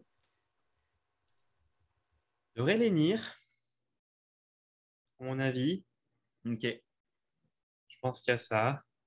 Y a-t-il une raison particulière? Y a-t-il quelque chose qui, va te, qui, te marquait de la soundtrack d'Enir? Euh, comme on parlait tout à l'heure du grandiose, c'est vraiment ce qui m'avait beaucoup marqué aussi, du coup, de, des moments de. Enfin, c'est surtout que je fais beaucoup de liens en fait entre les musiques et les moments du jeu qui, se, qui sont présentés pendant la musique. Donc, euh, il y a aussi tout ce qui est des moments du jeu du coup qui vont me faire beaucoup rappeler. Donc, euh, voilà. Puis, je sais pas, enfin. peut-être aussi des jeux comme par exemple la Wii Sport. c'est récent, mais ça dépend de ce qu'on appelle par récent, on va dire. Non, mais récent, ben, je veux dire plus, parce que là, on parlait justement des jeux plus qui pourraient être considérés comme des jeux rétro. Mm-hmm. Euh, là, je parle plus des jeux qu'on a comme vraiment connus de notre vie, pas nécessairement adulte, mais plus, euh, plus âgés que notre enfance, ouais. Ouais, Ben, mais tu sais, ça, ça peut. c'est- c'est- c'est une- c'est un, c'est un barème très abstrait, là, tu sais, je veux dire. C'est c'est plus pour dire comme justement, les jeux qu'on pourrait pas nécessairement considérer comme rétro maintenant, Mm. mais que dans une comme 5-10 ans, quand on va y repenser, que là, ça va peut-être plus passer comme des jeux rétro, mais que tu vas faire Ah oui, euh, quand j'étais jeune ou quand j'étais plus jeune, Ah, je jouais à ça. cas-là, j'aurais... j'inclurais peut-être Undertale alors. Hmm. Bon choix. C'est littéralement un jeu pour lequel euh, j'ai d'abord écouté la musique et, c'est la musique qui m'a convaincu d'acheter le jeu. Puis ensuite, c'est en écoutant, enfin, c'est en, jouant au jeu avec les musiques que, que, que ce jeu m'a vraiment marqué. C'est vrai que la musique d'Undertale est incroyable. Mhm. Mais en même temps, ça aide que Toby Fox, le créateur du jeu, soit compositeur. Fait que je pense que tu sais, ça y a comme pu. Dans son processus créatif, ça, c'était, tu sais, la musique était clairement embriquée dans le jeu, dans l'ADN du jeu dès le début. Je vais, je vais pouvoir revenir là-dessus euh, après qu'on ait fait notre tour de table. Ok, parfait. Euh, ben, t'avais-tu autre chose à, à dire ou Rémi ou on peut passer à Chris? Ok, vas-y, Chris, euh, que t'as Alright. right. ça? Euh, ben, dans les cinq dernières années, le jeu qui m'a le plus marqué, c'est vraiment Hollow Knight. là. C'est drôle qu'Alice en a parlé euh, déjà un peu. Mais... Ça m'a marqué aussi. Ouais, Christopher Larkin était en fait un job incroyable. Puis, tu sais, comme des fois, je réécoute des, des, des chansons thèmes d'une place ou d'un boss fight, puis je réentends genre euh, Hornet te crier après ou whatever. Tu sais, comme, je- comme, comme, comme, Alice disait, tu sais, je revois le jeu avec la, la soundtrack. Puis, comme tant qu'à être sur Hollow Knight, aussi, il y a des moments dans le jeu qu'il n'y a pas de musique ou presque. Puis tu entends juste du bruit. Puis comme même le manque de musique fait que ça fonctionne très bien, puisque tout le long, il y a de la musique très. de la musique très, très centrée sur l'environnement où ce que t'es ou ce qui se passe. Mais euh, ouais, c'est un jeu que j'ai, j'ai- que je- j'adore beaucoup et que, qui me tient beaucoup à cœur. Fait que la musique, qu'elle soit incroyable dessus, ça me fait encore plus plaisir. Puis euh, Alice? Je pense que pas de surprise, Final Fantasy XIV. Ah! Alors, euh, bon, Final Fantasy XIV. On a perdu Raph. La musique de Final Fantasy en général. Oui, la, la musique de Final Fantasy en général est bon. vraiment bonne. Puis, mais tu sais, la musique de Final Fantasy, euh, tu sais, dans, dans les jeux plus vieux, je me rappelle plus c'est quand il a arrêté, mais euh, le compositeur original, euh, tu sais, qui travaillait sur Final Fantasy depuis le premier, à un moment donné, il a, il a arrêté, il est allé faire d'autres projets. C'est euh, No- No- Nobuo Uematsu. J'ai Ouais, ouais. probablement massacré la prononciation. Il va nous le dire. Mais oui, c'est ça. Mais tu sais, un, un compositeur absolument légendaire. Euh, puis, ce qui, ce qui est vraiment impressionnant avec Final Fantasy XIV, c'est que, bon, tu sais, il y, a- il y a un compositeur qui travaille sur Final Fantasy XIV et, si j'ai bien compris, il travaille aussi sur Final Fantasy XVI. Mais, euh, parce que c'est le. Il y, y a quelques membres de l'équipe de Final Fantasy XIV qui sont sur Final Fantasy XVI. Puis, euh, ce compositeur-là, qui euh, j'ai oublié son prénom, son nom de famille, c'est Soken. Euh, il, est, il est du niveau de, de c'est, vraiment impressionnant ce qu'il fait. Fait que le, puis ce Final Fantasy XIV, je ne me rappelle plus en quelle année il avait, il avait, il avait battu le, record Guinness du plus de musique dans une soundtrack de jeux vidéo. Puis il continue à en ajouter sans arrêt, fait que j'imagine qu'il a encore le record. Mhm. Mais euh, c'est- vraiment une très grosse soundtrack. Mais c'est un, un jeu auquel j'ai tellement joué, j'ai tellement passé de temps dans ce monde-là que même si la soundtrack est vraiment très, très grosse, euh, je la reconnais. Euh, je reconnais les, les moments associés à différentes musiques. Il y a, il y a certaines musiques, évidemment, c'est des musiques d'environnement. Fait que, tu l'entends, puis ce que tu revois, c'est le- l'environnement. Euh, par exemple le, les, trois zones de départ euh, ont chacun leur musique euh, qui est très, très caractéristique de l'environnement. Parce que tu as, une zone de départ qui est c'est une île euh, isolée. Ben, elle n'est pas complètement isolée. Il y, a juste un petit peu d'eau entre l'île et le reste du continent. Mais c'est très maritime comme environnement. Il y a une place qui est dans le désert, puis l'autre- la troisième place est dans la forêt. Tu as vraiment des musiques différentes qui, qui représentent bien ces environnements-là. les thèmes principaux de chaque expansion qui, qui reviennent. La dernière expansion qui est sortie, Shadowbringers, le, le thème principal de l'expansion était aussi la musique du boss de fin. Ça faisait une espèce de cercle et c'était euh, la cutscene finale quand la musique apporte. Même si je retourne la regarder, ça fait, ça fait plus que deux ans que l'expansion est sortie maintenant. ça fait plus que deux ans que je l'ai fini, euh, que j'ai fini l'histoire de base de l'expansion, parce qu'évidemment, il rajoute tout le temps de l'histoire après. Mais de retourner regarder cette, euh, cette, cette, cette cutscene-là juste avant le combat final, quand le, thème principal part, à chaque fois des frissons. Euh, fait que ça, c'est dans, dans 5, 10, 15 ans, on verra si le jeu existe encore. Mais euh, les, les, musiques des, des premières expansions euh, vont, ça, ça, ça, va, ça va faire partie de cette. De, de, de, je vais pouvoir les écouter puis revenir dans, dans cette expérience-là de, de, des premières années du jeu, dans le fond, euh, je pense, parce que c'est très, très mémorable. En plus, il y a, il y a, il y a tout un. Je ne vais pas trop aller en détail là-dedans parce que je pourrais partir longtemps là-dessus. mais euh, il, y y a, tout un, dans le fond, le personnage principal, qui était le, personnage du joueur, a son thème. Puis il revient à plusieurs reprises, arrangé de façon complètement différente. Euh, puis, tu sais, ça. Là, il y a. Tu sais, ce qu'ils ont annoncé, c'est que la prochaine expansion, ça va être la fin de, de l'arc narratif qui a commencé en 2013. Fait que j'ai vraiment hâte de voir au niveau musical qu'est-ce qu'ils vont faire pour boucler la boucle. Parce que ça, le, le, compositeur, Soken, est excellent.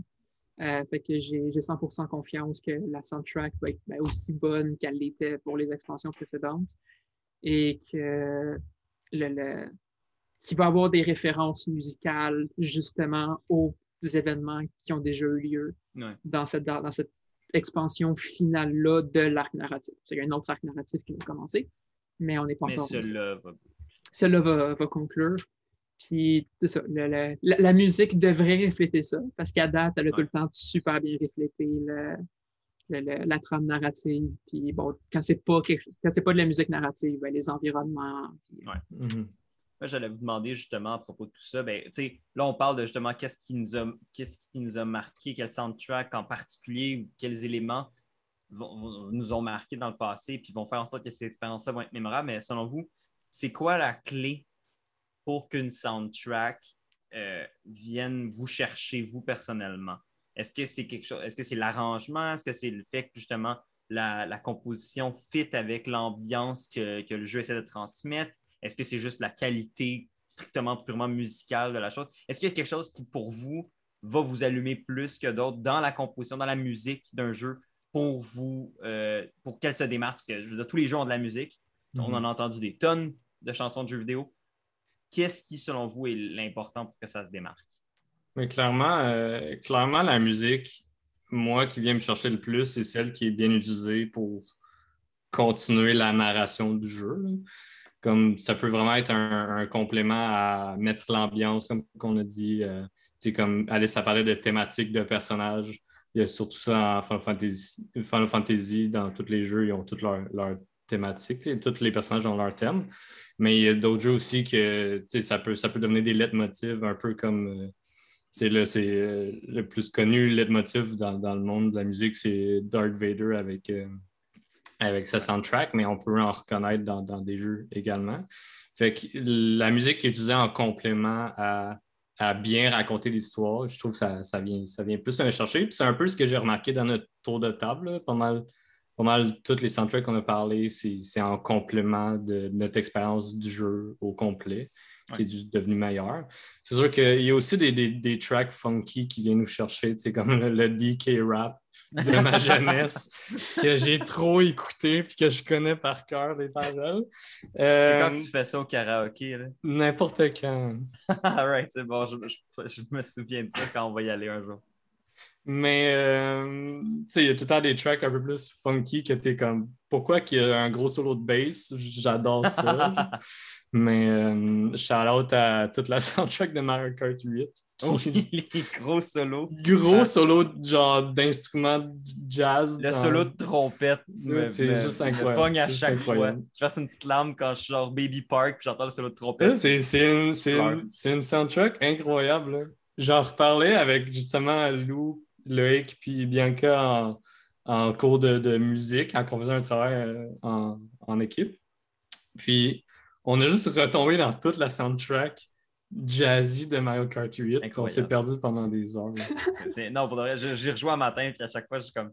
Ça sent... Ah juste le, début du menu. Là, le, ah, le, petit solo, le, petit, le, petit, slide de bass au début que tu entends juste une fois. Là. C'est quand tu ouvres le menu pour la première fois que tu as ça. Après ça, la loupe, elle ne retourne pas dedans. Mais, mais j'avoue que ce qui m'a. En fait, ce qui me choque du fait qu'on n'en a pas parlé, c'est qu'on s'entend qu'il n'y a pas juste les jeux vidéo qui ont des musiques incroyables, mais aussi les musiques de menu euh, notamment celui du Wii Shop. Non, c'est une blague pour ceux qui vous n'aurez pas le compte. C'est un peu inside entre on retourne, à la on retourne à Wii Sport aussi, sinon. ouais, c'est qu'on a, un inside dans la cohorte où on met des montages de 10 heures de la musique du Wii. Euh, je l'ai écouté au complet hein, durant le Game Jam. Le 10 heures? J'ai écouté le 10 heures au complet. Je pas sais pas. Fou? Euh, non, je pense que juste moi puis Lou qui l'a mis au complet. Je pense que les autres, ils l'ont muté éventuellement. C'est que. Euh... nous, on a mis des conneries aussi pour Ouais, ouais. On a tous vu passer ça. Mais ouais, le C'est la faute de moi puis Nico, mais bon. Yep. Mais c'est bon, on avait vu, euh, on a vu l'autre équipe avec leur Wii Shop euh, pendant 10 heures. Vous l'avez fait au complet. Oui. C'était un exploit. Je pense que vous méritez un prix. Merci. Merci. Et une consultation psychologique. Je ne suis plus le même homme, mais là, j'ai déraillé un peu la conversation. Non, ben en fait, c'est un petit peu moi qui l'ai déraillé en pluguant ça, mais oui, on peut revenir sur ce que tu dis. Excuse-moi. Elle était trop facile pour pas que je la mentionne. Ben euh, ouais, ben, j'ai surtout fait euh, un gros point sur euh, la narration qui est juste raise up par la musique. Ça, je parlais que je pourrais peut-être revenir un peu sur le euh, sur la soundtrack de Undertale. Euh, bon, fait, personnellement, j'ai pas joué à Undertale, mais. Euh, moi, moi, non plus. Moi non plus. je l'ai jamais fini. OK. Mais c'est ça, dans le fond, fait j'ai pas, pas le plein contexte de, comment la soundtrack est utilisée dans ce jeu-là spécifiquement. Mais ce que je peux expliquer en tant que personne qui a un peu d'expérience en composition, alors évidemment, je suis pas euh, je suis pas une compositrice professionnelle et je suis j'étudie pas en composition musicale. Euh, mais c'est quand même quelque chose que je fais, je fais dans mes temps libres un petit peu.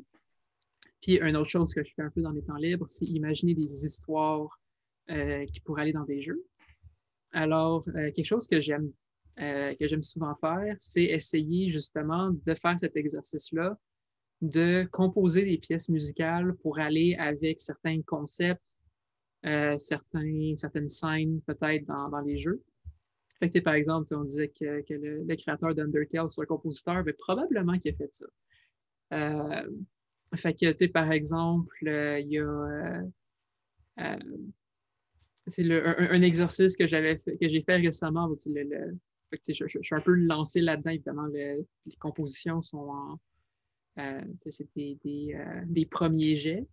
Mhm. Mais euh, j'ai une histoire en tête que, je vais peut-être éventuellement mettre dans un jeu où il y a deux personnages qui sont très, euh, qui sont très fortement liés. Et euh, l'idée, une idée que je m'étais dit, ça pourrait être le fun que chaque personnage ait son thème et qu'il y ait un thème qui unifie les deux thèmes des deux personnages pour quand les deux personnages sont ensemble. Ah.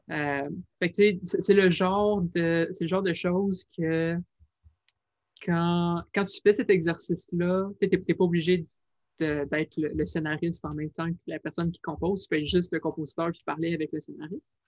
Mais euh,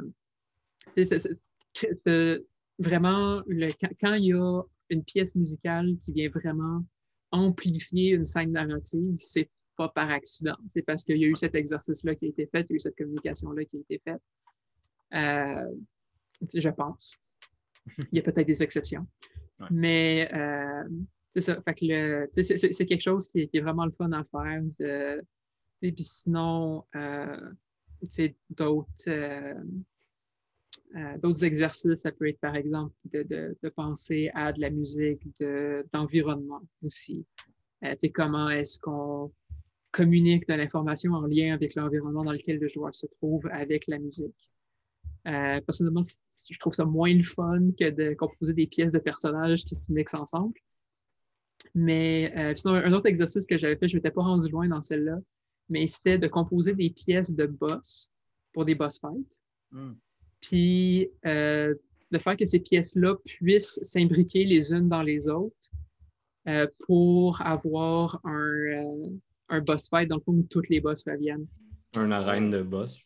Ben, pas, une arène de boss, mais genre une, soit une fusion, ça contre un boss qui fait toutes les mécaniques ou un ah, boss rush ou quelque chose dans ce genre-là. Mais je trouvais ça le fun, c'est d'essayer de composer une pièce en sachant qu'une autre pièce va être obligée de venir se mettre dedans, puis peut-être une troisième, puis peut-être une quatrième. Euh, c'est tout un aspect que, tu sais, dans. Euh, pour composer de la, musique de jeu, euh, de, mon expérience, c'est des trucs que tu peux faire pour vraiment venir amplifier le, l'émotion. L'émotion que, que, tu suscites chez le joueur, puis aussi ce que le joueur, justement, par l'émotion suscitée, ce que le joueur va se rappeler. Euh, puis, des fois, ça peut être hyper simple. Par exemple, le boss de fin de Dark Souls 3, qu'à un moment donné, pendant la pièce musicale, tu as juste les notes de piano du boss de fin de Dark Souls 1 qui reviennent. Euh, des, fois, juste des trucs comme ça, ça crée de l'émotion chez les joueurs qui ont évidemment joué au premier aussi. Mhm. Moi, je ne l'avais pas fait, fait que ça ne m'a pas fait d'effet. Ça, ça fait penser aux, notes de piano qui jouent quand il y a un Guardian dans Breath of the Wild. Oui. Ah, spot. C'est ça. Tu, le vois même pas, tu fais juste l'entendre. es comme non. oh non, oh non. Ben, moi, ça, ben, quand tu dis ça, moi, c'est dans Skyrim, en même temps, la musique. La musique de Skyrim, je l'aime. Je trouve qu'elle est vraiment bien composée par Jeremy Soule. Mais ce qui me fait. Ce que je trouve un peu ridicule, c'est que la musique est utilisé de manière un peu étrange des fois dans Skyrim, notamment parce que dès que tu te fais spotter par un ennemi, il y a de la musique qui part, ce qui fait que ça détruit complètement la surprise du fait d'être fait spotter par un ennemi. Fait que des fois, tu es là, tu te promènes dans le bois, tu entends juste tout doum, puis tu es comme. Ah, mm, Ce que je trouve très drôle aussi dans ces situations-là, c'est quand la musique de combat part, puis t'es comme couton, qu'est-ce qui est en train de m'attaquer, puis il n'y a rien qui est en train de t'attaquer, puis la musique elle arrête. Ouais, parce que finalement, genre, tu parles avec des NPC. dans le coin là-bas. genre, elle était là, puis elle a probablement comme téléporté sur Mars qu'on test de. Il y a un géant qui l'a tapé, puis elle a volé. C'est ça. Fait que oui, il y, a, évidemment. Euh, il, y a, des façons de très bien implémenter la musique. Par exemple, dans Breath of the Wild, quand tu as les notes qui partent, ça te fait faire le saut, puis tu commences à, paniquer. Et mhm. puis dans Skyrim, tu as la musique de combat qui part, puis tu juste comme. Ça te pète le punch. Il se passe quoi? Il y a un dragon, il est où? Oh, les, la tourne tu l'entends tout le temps. comme Des fois, ils sont juste jammés dans la montagne puis ils viennent jamais te voir. Non, mais des fois, c'est qu'à part comme 5 minutes à l'avance, t'es comme OK. Puis là, finalement, 5 minutes plus tard, tu vois le dragon arriver, t'es comme bon, OK. Bon. Ah, t'es là, toi. Mais euh, moi, c'est un, un, autre. Ben, toi, Rémi, t'avais-tu quelque chose qui te marquait dans les musiques avant? Je veux amener un, un, dernier petit point, je pense, pour conclure après ça la, la, conversation sur la musique. Mais toi, Rémi, y avait quoi qui te marquait? Parce que moi, d'autres, ça s'est pas mal retrouvé dans vos réponses déjà.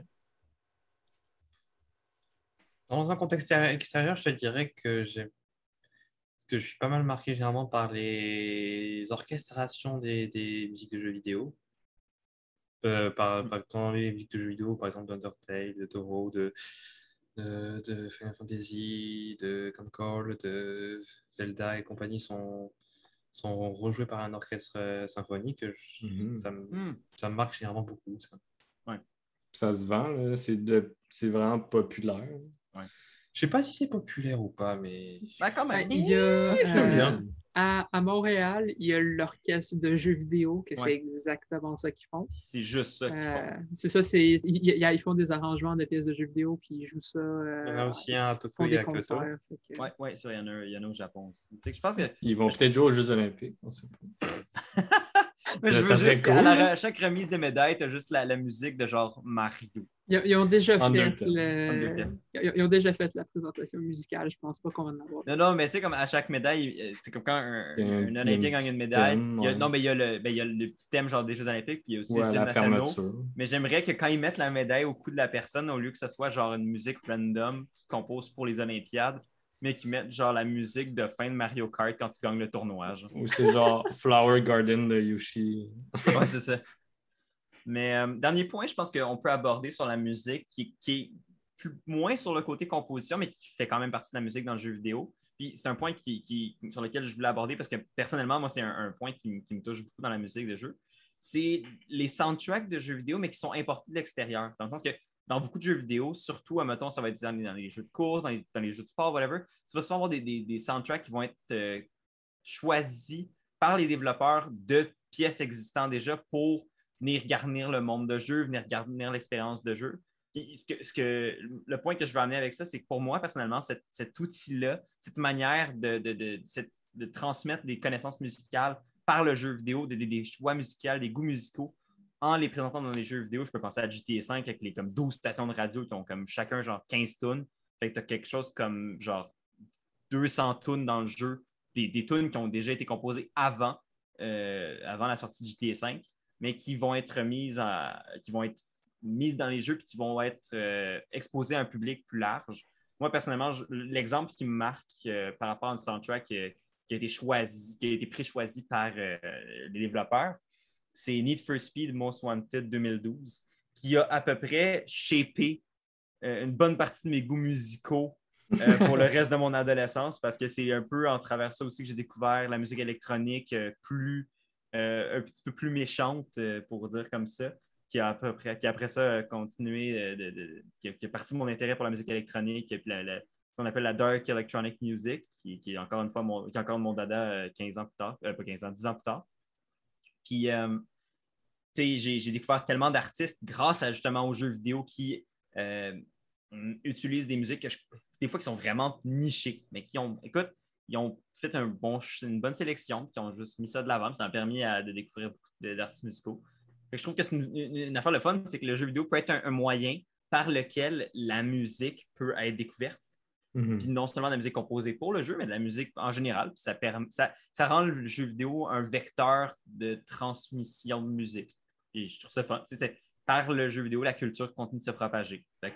au lieu que ce soit le jeu vidéo qui se retrouve dans les autres médias, ben, c'est les autres médias qui passe par le jeu vidéo pour euh, se chercher une audience plus large. Puis c'est fun, ça prouve le poids euh, puis l'importance que le jeu vidéo, puis encore une fois, ça justifie culturellement le jeu vidéo, selon moi. Qu'est-ce que vous en pensez? Est-ce que vous êtes d'accord avec moi? Est-ce que vous avez, des avis différents? Je suis curieux de vous entendre là-dessus. Je, vois Chris, tu as envie de dire que tu as envie de t'obstiner. Ouais, je suis un peu mitigé parce que d'un côté, genre, euh, c'est grâce au trailer de Borderlands 1 que j'ai découvert Cage the Elephant avec euh, Ain't No Rest for the Wicked. Puis, genre, à ce jour, que j'ai fait reste mon groupe favori. Euh, puis Ain't No Rest for the Wicked, c'est pas la tune que je préfère dans toute leur, discographie. Mais d'un autre côté, je suis aussi d'un avis où euh, je, je, trouve ça un peu touché déjà dans genre des séries ou des films où ce qui vont juste comme puncher des moments avec des tunes connues du moment ou de l'époque ou genre du vieux rock, euh, genre du ACDC. Euh, je trouve ça un peu cheesy, même par bout, surtout dans les séries. Fait qu'ils fassent ça dans des jeux. Durant le jeu, je suis peut-être pas tant down. Durant le jeu, c'est non. Je te dirais que c'est pour même pour moi, je suis d'accord avec toi là-dessus. C'est moins. Mettons, ben, il y a des jeux qui l'utilisent bien, genre Rayman Legends qui font des recompositions de tunes populaires qui fit avec le rythme du platforming des niveaux euh, je vous conseille d'aller regarder ça si vous n'avez jamais vu ces niveaux-là. C'est c'est un, très le fun à jouer parce que ton, ton, platforming est fait sur le rythme de la tune. Puis, mettons, ils vont prendre, je pense, c'est Black Belly de je sais plus qui, que je connais pas. Je connais pas l'original.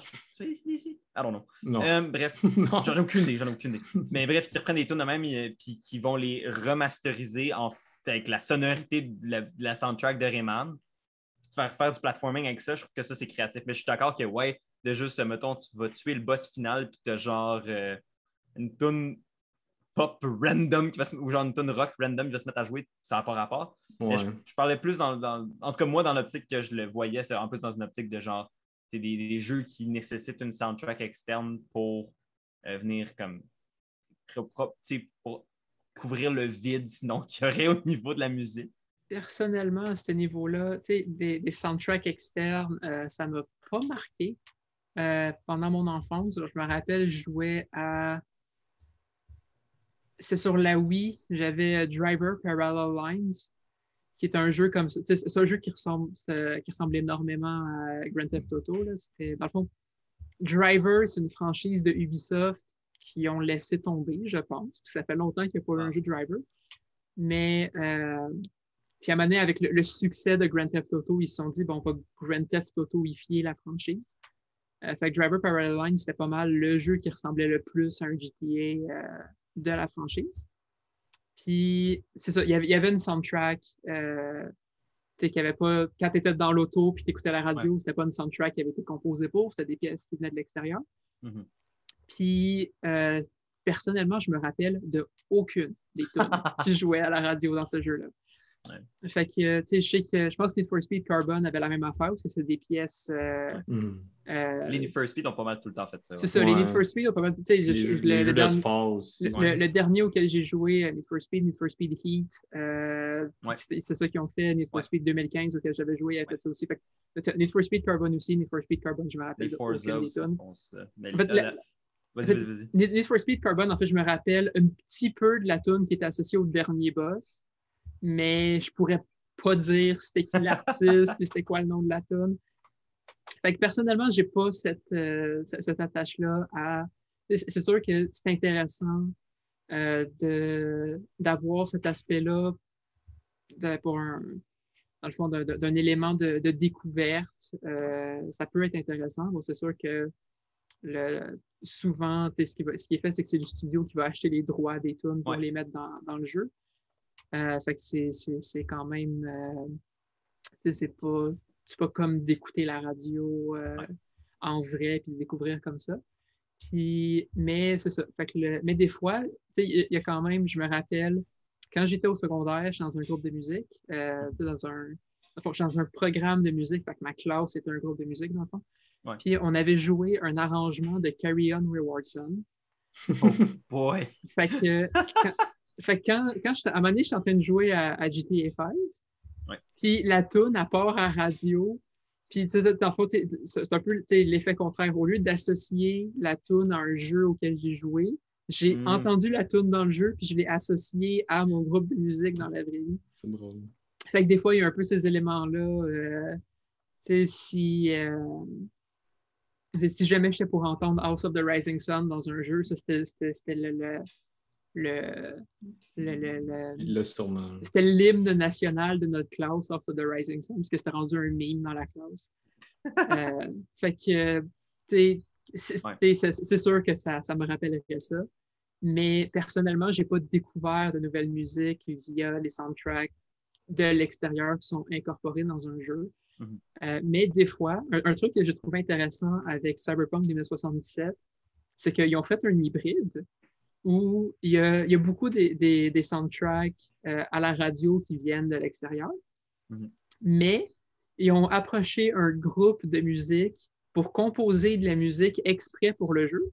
Ah, fait que c'est de la musique qui a été composée à l'extérieur du jeu pour le jeu et qui a été mis dans le jeu après. Euh, fait que c'est. Euh, dans le fond, le, le band, c'est Refuse, si je me rappelle bien. Puis ça, ils ont, composé, euh, je pense que c'était quatre tunes. Euh, c'est un groupe euh, polonais, si je me rappelle bien. Ça fit avec. Ça, fit avec CD Projekt Red. Mais c'est ça. Puis ils ont composé quatre tunes pour le jeu. Puis il y a une de ces quatre tunes-là que la tune du générique de fin, c'est un remix de. Puis c'est. Quand tu termines le jeu, puis que le, générique part, puis que la musique apporte, tu comprends encore plus les paroles de la tune. Hmm. Mais euh, ça, j'ai trouvé ça intéressant. Euh, hmm. parce, que, là, dans, ce cas-là, euh, la, musique a été composée pour le jeu, mais par un band qui existe vraiment à l'extérieur du jeu. Ouais. Fait que ça, c'était. Puis évidemment, c'est pas le. Il y, a beaucoup de pièces de la soundtrack dans, à la radio hmm. que ça, c'est des pièces. C'est un, importé, ben, C'est ça, importé à la GTA, à la Need for Speed. Écoute, je trouve, ça, je trouve, ça, quand même intéressant de voir que justement, c'est. Autant qu'on est comme, OK, la, la, la, musique à la base qui a été créée pour la consommation usuelle, elle ne nous marque pas. La musique créée, c'est comme celle qui devrait nous attirer parce que ah, c'est la musique qui est faite pour ça. l'écouter juste la musique sans avoir le jeu en background qui va, nous qui va nous attacher à la musique, on est comme, ouais, ça nous marque moyen. La musique qui a été composée dans le but d'accompagner le jeu vidéo, c'est là qu'on fait comme, ouais, ceux-là, ils marchent, ceux-là, ils sont mémorables, ceux-là, ça nous a accrochés. C'est ça qui nous crée les meilleurs souvenirs. Je trouve ça quand même, je trouve ça, ironique, mais dans le bon sens de l'ironie. Tu sais, c'est comme, ça prouve que, ben écoute, il y a du bon stock qui se fait dans la musique de jeu pour le jeu. Mhm. Il y a souvent eu des, des, des, chansons comme thème, surtout pour le générique de fin, qu'ils ont pris euh, un ou une artiste, chanteur, compositeur, peu importe, pour comme chanter par rapport au jeu. Tu sais, je peux penser à Castlevania, euh, je ne me rappelle plus lequel, mais tout le long, c'est comme de la musique juste instrumentale. Puis quand, quand tu bats le buzz de la fin, tu as, la chanson qui embarque, puis qu'il y a une fille qui chante, puis que c'est plus serein, puis tu as, fini ton combat. Je, je serais quand même peut-être down de voir dans le futur un, peu ce que James Bond fait à chaque année, euh, qui sort un mm. film. Ils vont chercher euh, un, ou une artiste populaire du moment où en voie d'être, puis compose une tune. Puis on pourrait peut-être avoir des bijoux dans le jeu vidéo comme à la Skyfall, que je trouve qu'il est une chanson thème incroyable de, James Bond. Ouais, je pense que c'est quelque chose qui est, envisageable dans le futur d'avoir ce, cette hybride-là de composition pour le jeu, composition pour le jeu strictement comme d'un point de vue du soundtrack, euh, composition plus comme externe dans le sens de chansons thème, puis aussi des fois des importations pures et dures de on prend on, achète les licences des chansons puis on, vient euh, décorer, si on veut, euh, de manière audio le jeu de ces soundtracks-là. Je pense que c'est possible, c'est un futur qui est possible à envisager. Je pense que le jeu vidéo, euh, avec le statut qu'il y a maintenant, c'est faisable. là, je vois qu'on a presque à deux heures de enregistrement. je pense qu'on a pas mal fait le tour de la question, en tout cas pour moi. Je ne sais pas s'il y en a qui voulaient embarquer sur un, un dernier, peut-être un petit mot de la fin à ce sujet-là, ou si on était prêt à mettre fin à l'épisode d'aujourd'hui. C'est sûr qu'il y, a tout l'aspect euh, d'utiliser la musique comme mécanique de jeu qu'on n'a pas tant parlé. Mais un autre épisode là-dessus parce que c'est quand même assez large. Disons qu'on met à part les jeux de, de rythme puis de euh, rock band et tout ça. Il y, a, plein de jeux qui utilisent la musique en, mécanique, que ce soit euh, minime ou majeur dans, le jeu. Euh, J'en avais un peu parlé avec l'affaire de Rayman Legends. C'est un peu ça, parce que ben, sans être une mécanique directe, ça, le lien est, évident entre la musique et le niveau dans ce cas-là, sans être une mécanique en soi. Mais je, suis d'accord que pousser cette question-là pourrait être vraiment intéressant. Puis je pense que pour un prochain podcast, ça pourrait être un. en tout cas, moi, personnellement, c'est un sujet que je serais prêt à, creuser plus euh, dans, le futur. Peut-être que je pourrais faire un deuxième, un deuxième segment avec, euh, avec oh. Jingle. Ben, honnêtement, j'ai envie de, ramener ce segment-là dans le futur. Je sais pas vous, là, moi j'ai vraiment aimé ça, le jeu. Peut-être que ça pourrait être un petit spécial une fois de temps en temps, les, chansons thèmes de Christian. Euh, I don't know. On verra. J'essaierai de faire un jingle d'avance. C'est bon, on, s'en reparle. Donc, euh, ben, écoutez, je pense que c'est ce qui va mettre fin à l'épisode de cette semaine, l'épisode 5 des manettes cassées. Merci énormément à tout le monde d'avoir écouté euh, le, podcast cette semaine. Et pour euh, ceux qui l'écoutent sur YouTube, si vous avez des soundtracks qui vous ont marqué, si vous avez des, des tunes en particulier qui vous ont marqué, ben, n'hésitez pas à les laisser dans les commentaires. Ça va nous faire plaisir de découvrir des nouvelles chansons ou d'avoir votre opinion là-dessus. Euh, si vous avez des choses que vous voulez qu'on améliore sur le podcast, n'hésitez pas à nous le dire dans les commentaires. On est toujours là pour. Si vous voulez que je ramène, que je revienne jamais. Ouais, si vous avez haï, Christian et que vous voulez plus revoir Sabine, euh, vous pouvez le dire. Mais, Sans euh, problème. mais non, ben, je, euh, parlant de Christian, ben, écoute, merci pour, ton, merci pour ta participation. Ben merci de nous avoir dépanné. Je ne suis pas une célébrité. Là, oui, dans mon cœur, tu l'es. Mais non, ben, merci d'avoir préparé le petit, le petit jeu, c'était belle fun. Puis en espérant peut-être te revoir dans, dans, dans, les futurs épisodes. On ne sait pas, qui sait? Merci. Merci encore une fois, Rémi et Alice, de, de faire partie du podcast. Merci encore de l'avoir écouté. On se revoit très bientôt pour un prochain épisode. Passez une très belle fin de soirée ou peu importe le moment de la journée où vous l'écoutez. Et à la prochaine. Salut! Bye!